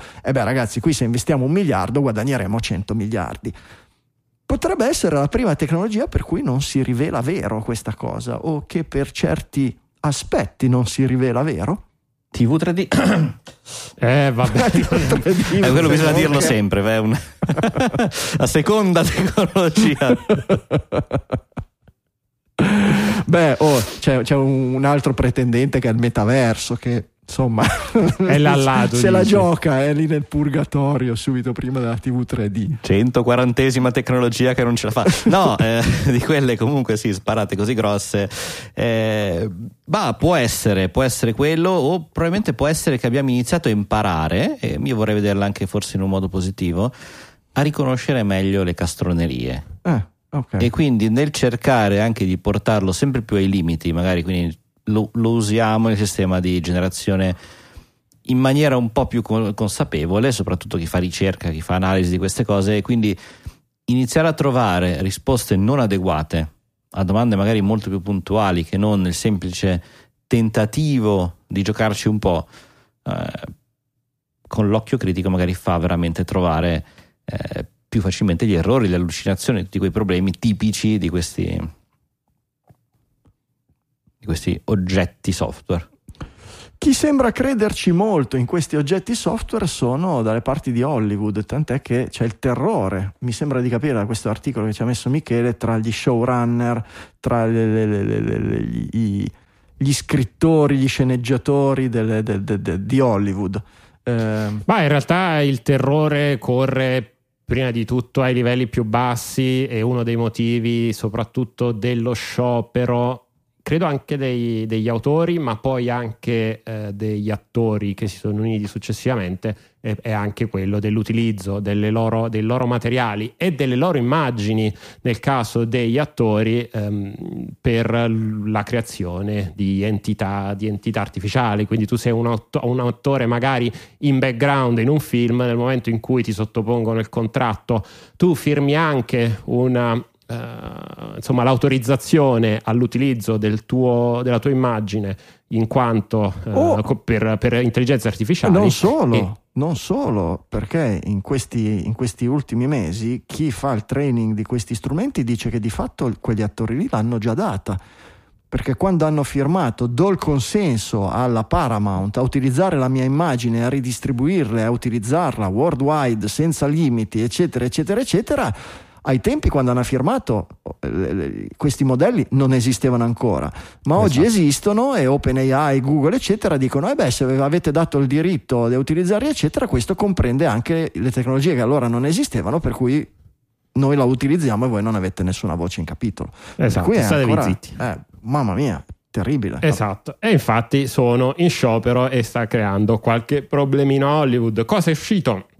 Un articolo di Forbes in cui si descrive una tecnologia, un, un modello anzi, che si chiama Showrunner AI che mette insieme un po' tutte queste cose ed è stato allenato sulle oh, oramai che adesso non ricordo il numero esatto ma più di 25 24. stagioni 24-25 25, stagioni sì. di South Park eh, che ovviamente è stato scelto per lo stile molto semplice eh, della, della grafica, dell'ani- dell'animazione, quindi abbastanza facile da, da, eh, relativamente degli facile, script. diciamo, da replicare. Ed è in alcuni casi degli, degli- degli script per generare degli episodi, degli episodi di 22 minuti. Questi episodi sono stati pubblicati poi su Vimeo, ve li potete andare, eh, andare a cercare e, eh, a vedere se proprio non avete niente da fare, però in realtà non è vero, è molto interessante per vedere a che punto è.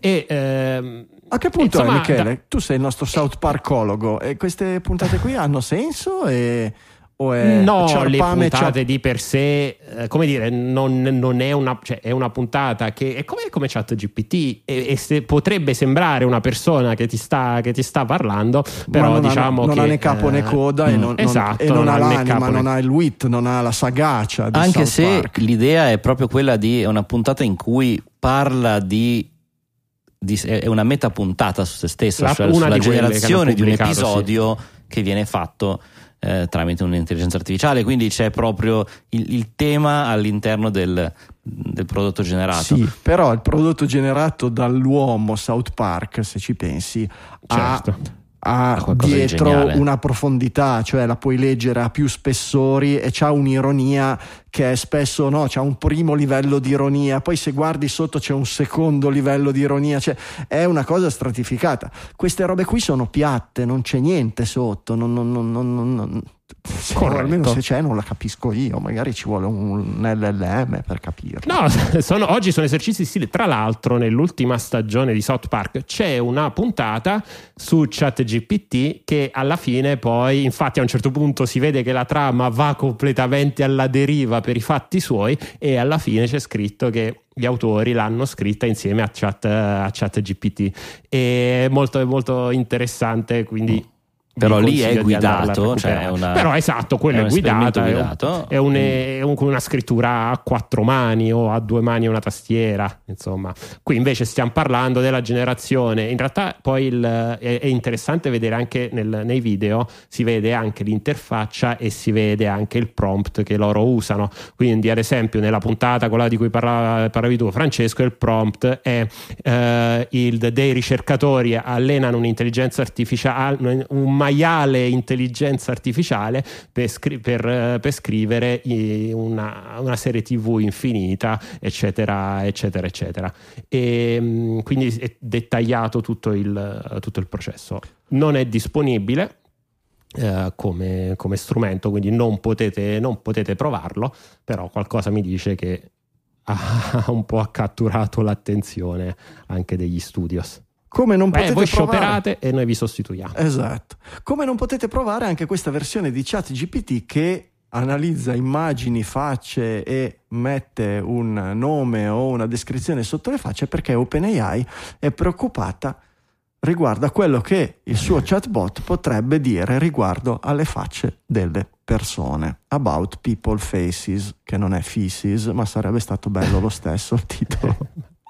Que- quelli i cani dei cani francesi, come esatto, esattamente. Stiamo parlando in realtà della funzione di OpenAI che eh, ha pubblicizzato tanto col rilascio, se non sbaglio, proprio di GPT-4, che è quella di aiuto ai ciechi, che non sono quelli della Repubblica Ceca, ma le persone non vedenti, e che pare che oggi ce l'abbiano già, già in test e pare che effettivamente gli aiuti molto nella vita. Si fa l'esempio Eh, delle certo. boccettine di shampoo, e adesso non, non- non- non mi Sì. sembra di aver capito il dispositivo, però credo in No, allora esiste un'applicazione che si chiama Eh. Be My Eyes, che è un servizio per il Ah, quale tu giusto. puoi fare gli occhi, tu essere umano, puoi fare gli occhi di una persona non vedente, ehm, anzi di un cieco, come si dovrebbe dire correttamente, eh, per cui lui filma col telefonino tu in videochiamata in un certo senso e dici "Ah, ok questo è uno shampoo questo è quella è una striscia pedonale eccetera. L'idea era quella di aggiungere ChatGPT al riconoscimento ed è stato fatto come test proprio in questa applicazione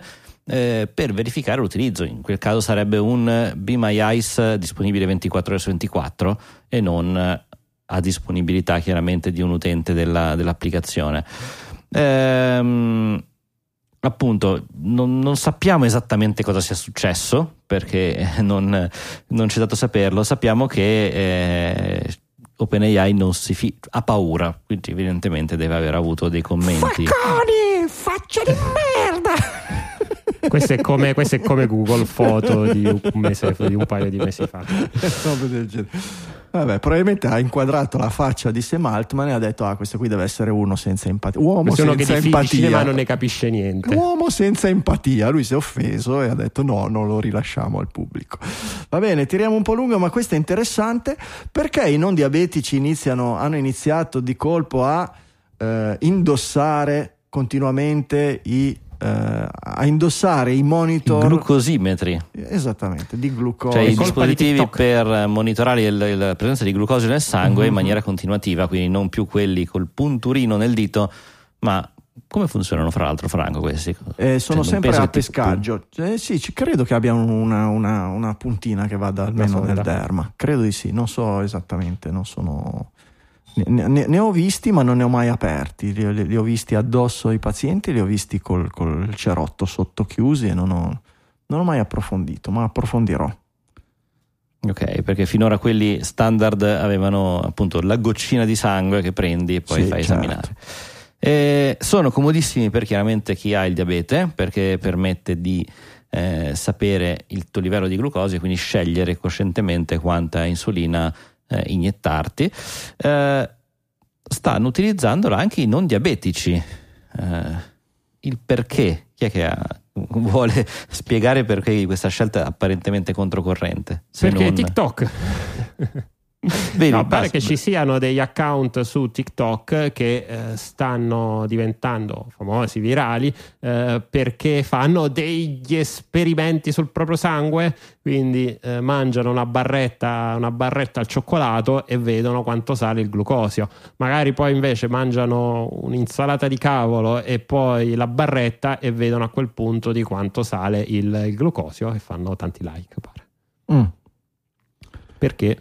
Poi se mi chiedi un ulteriore livello di perché non te lo so dire. Beh, penso che sia il sindrome da Fitbit o da Apple Watch. Eh, più cioè o meno hai, sì, sì, eh, sì, Hai i cerchietti da chiudere, il numero di passi che hai fatto, mm. il numero di scalini e il livello di glucosio che deve sempre stare esattamente lì in mezzo, né di più né di meno. Quindi... Che è una coglionata terrificante perché i livelli di glucosio devono stare entro certi parametri nel, nel diabetico che deve stare attento, nella persona sana in, in realtà può avere dei picchi al rialzo dei movimenti che in realtà mh, nessuno collega a situazioni di malattia, ma i guru, Abbiamo un device che si chiama guru... Pancreas che fa misurazione esatto. e gestione continua, se non mi sbaglio. Esattamente, no? ma soprattutto. Ma è wifi il tuo pancreas?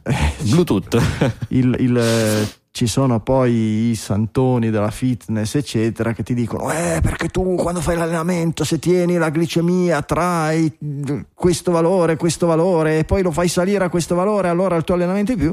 E allora tutti lì a comprarsi dispositivi, a fare il monitoraggio, poi a fare delle belle barre, dei bei grafici non bisogna assolutamente fare il grafico a torta perché col grafico Stavo a torta la, la glicemia è un casino poi controllarla. Vabbè. Perfetto, non l'ha inventata un diabetico il grafico a torta, certamente. O, oppure l'ha chiamata proprio così perché aveva allucinato, era talmente tanto che non riusciva a mangiare una torta quando ha visto quel grafico.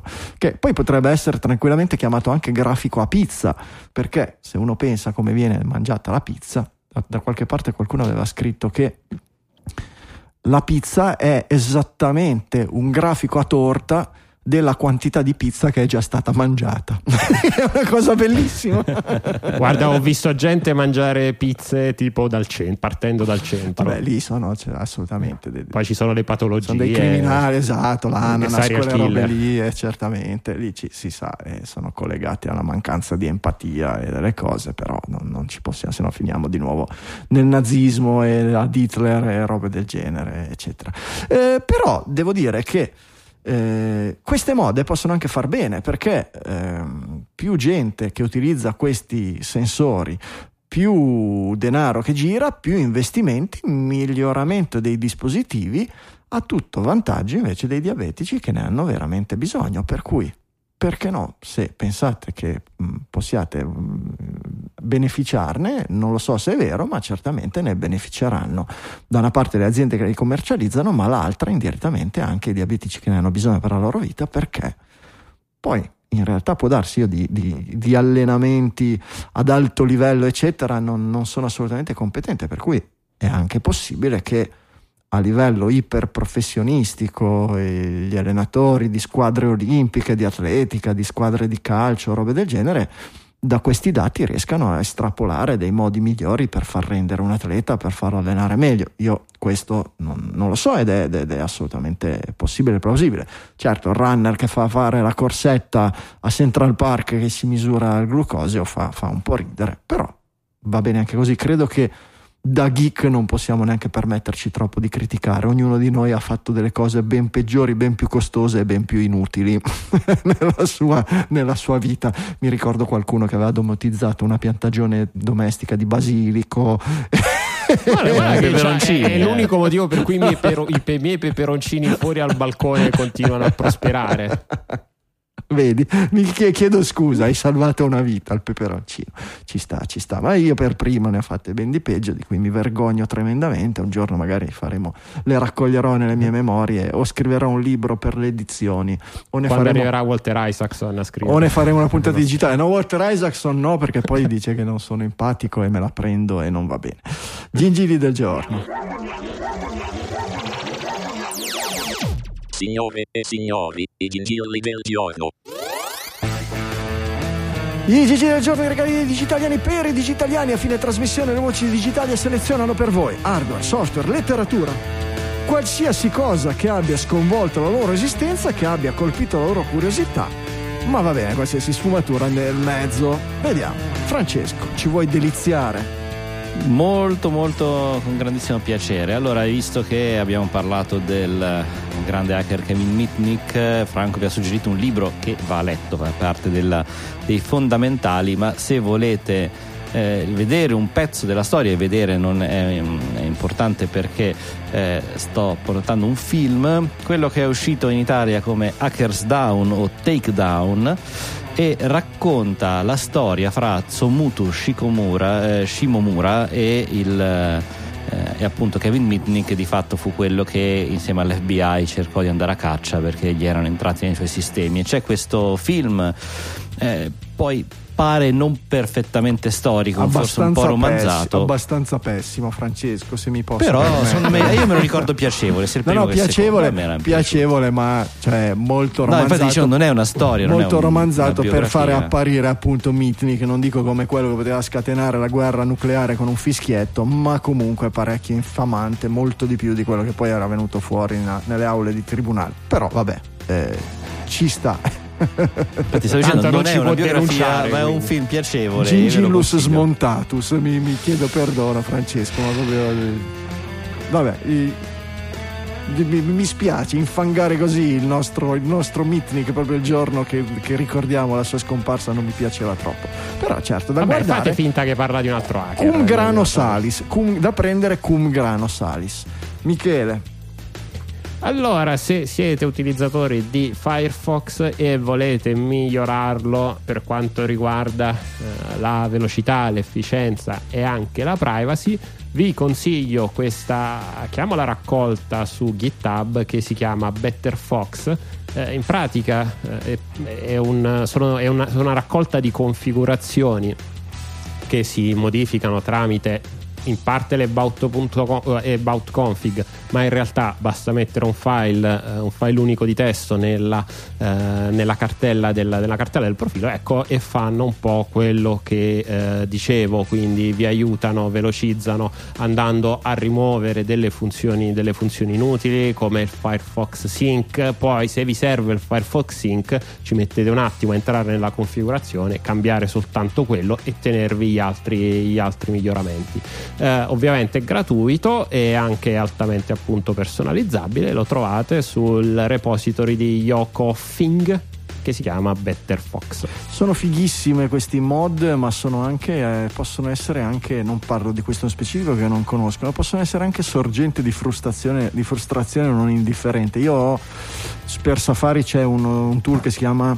Eh, Stop the Madness, qualche cosa del genere, che anche quello dovrebbe interferire con migliorando Safari, andando a eliminare determinati quirk di certi JavaScript che, che insomma il problema è che poi cosa succede? Che a un certo punto finisci sul tuo sito dell'home banking e non riesci a fare un bonifico e cristoni per tre anni contro lo sviluppatore del, del, del, del sistema della banca poi dopo un mese ti ricordi che c'hai il, l'estensione, la mod, cosa installata, provi a togliere di colpo il sito della banca funziona. Quindi mm, sono cose da utilizzare. Secondo ma... Gigi, e secondo Gigi lo smontato. esatto.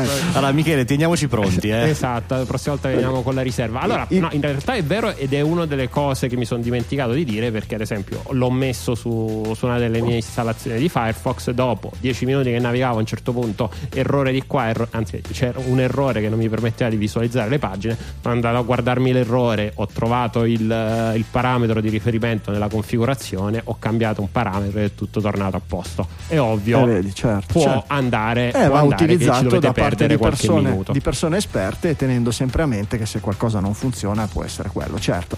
Un grano salis. Sono diventato morte, distruttore di gingilli. Adesso mi distruggo anche il mio perché mi, mi, vi presento un gingillo che la è, singolarità del è, gingillo. è molto facilmente autodistruggibile. Si chiama DocuSeal ed è bellissimo anche solo l'icona perché DocuSeal serve per sigillare, per fare un sigillo, per autenticare documenti e come Seal è la foca c'è una bellissima icona di una simpaticissima foca, del musetto di una foca che fa veramente tenerezza ed è il, l'apoteosi del self-hosting per cui per questo dovrebbe per forza piacere al nostro Michele. Con DocuSeal potete self-hostarvi un servizio di firma digitale dei documenti, ve la self-hostate, potete, c'è il Docker, potete lanciarvela su, su Heroku, su Digital Ocean velocemente, eccetera, e avete il vostro servizio privato con cui potete scambiare dei documenti e firmarli digitalmente. Come, e qui vengo all'autodistruzione, sia sostenibile di fronte a un qualsiasi tribunale o in ambito legale un documento firmato su un sistema self-hostato, io non ne ho la più pallida idea. Però se siete self-hoster non potete, per, non, non potete permettervi di non avere anche un sistema di firma dei documenti self-hostato. Volete aggiungere qualcosa? alla distruzione di questo Hai già Fatto detto tutto, tutto. Io ero pronto, ah, ma hai fatto tutto da solo. quindi. Perfetto.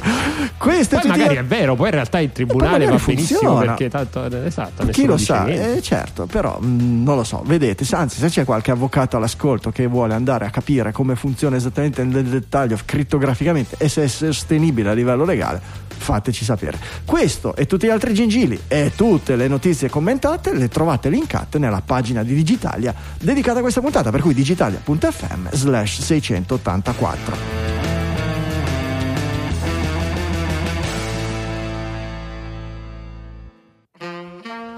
Prima dei saluti le raccomandazioni finali, portate fondamentalmente le orecchiette fresche, cioè le orecchie dei vostri amici e amiche proto-digitaliane e proto-digitaliani, li portate su Digitalia, se li sentite parlare di argomenti digitaliani, dite ma come, non ascolti tutte le settimane Digitalia? Forza, forza, noi ci impegniamo per farvi fare bella figura, gli dite di cercare Digitalia su qualsiasi casellina di ricerca sparsa in giro per internet o per le cartelle o per le app dei loro telefoni, non cercateci su Badu o su Tinder che lì non- è l'unico posto dove non ci trovate, però app per podcast, Google. Su Grinder sì. Così Gri- Grinder? Ah, Grinder, quello il Tinder gay. Va bene, eh, anche lì non- direi che non ci siamo. Eh, per questa 684 è tutto, la penultima prima della pausa estiva. Dalle Mi Studio Ligure 1 di Sanremo, un saluto da Franco Solerio. Dallo studio di Milano Isola, un ciao, un augurio di buone vacanze, dato che per me è l'ultima, da Michele Di Maio. E un a settimana prossima, alla settimana prossima, dallo studio di Milano Città Studi da Francesco Facconi. E proprio così, ci sentiamo la settimana prossima con una nuova puntata di Digitalia.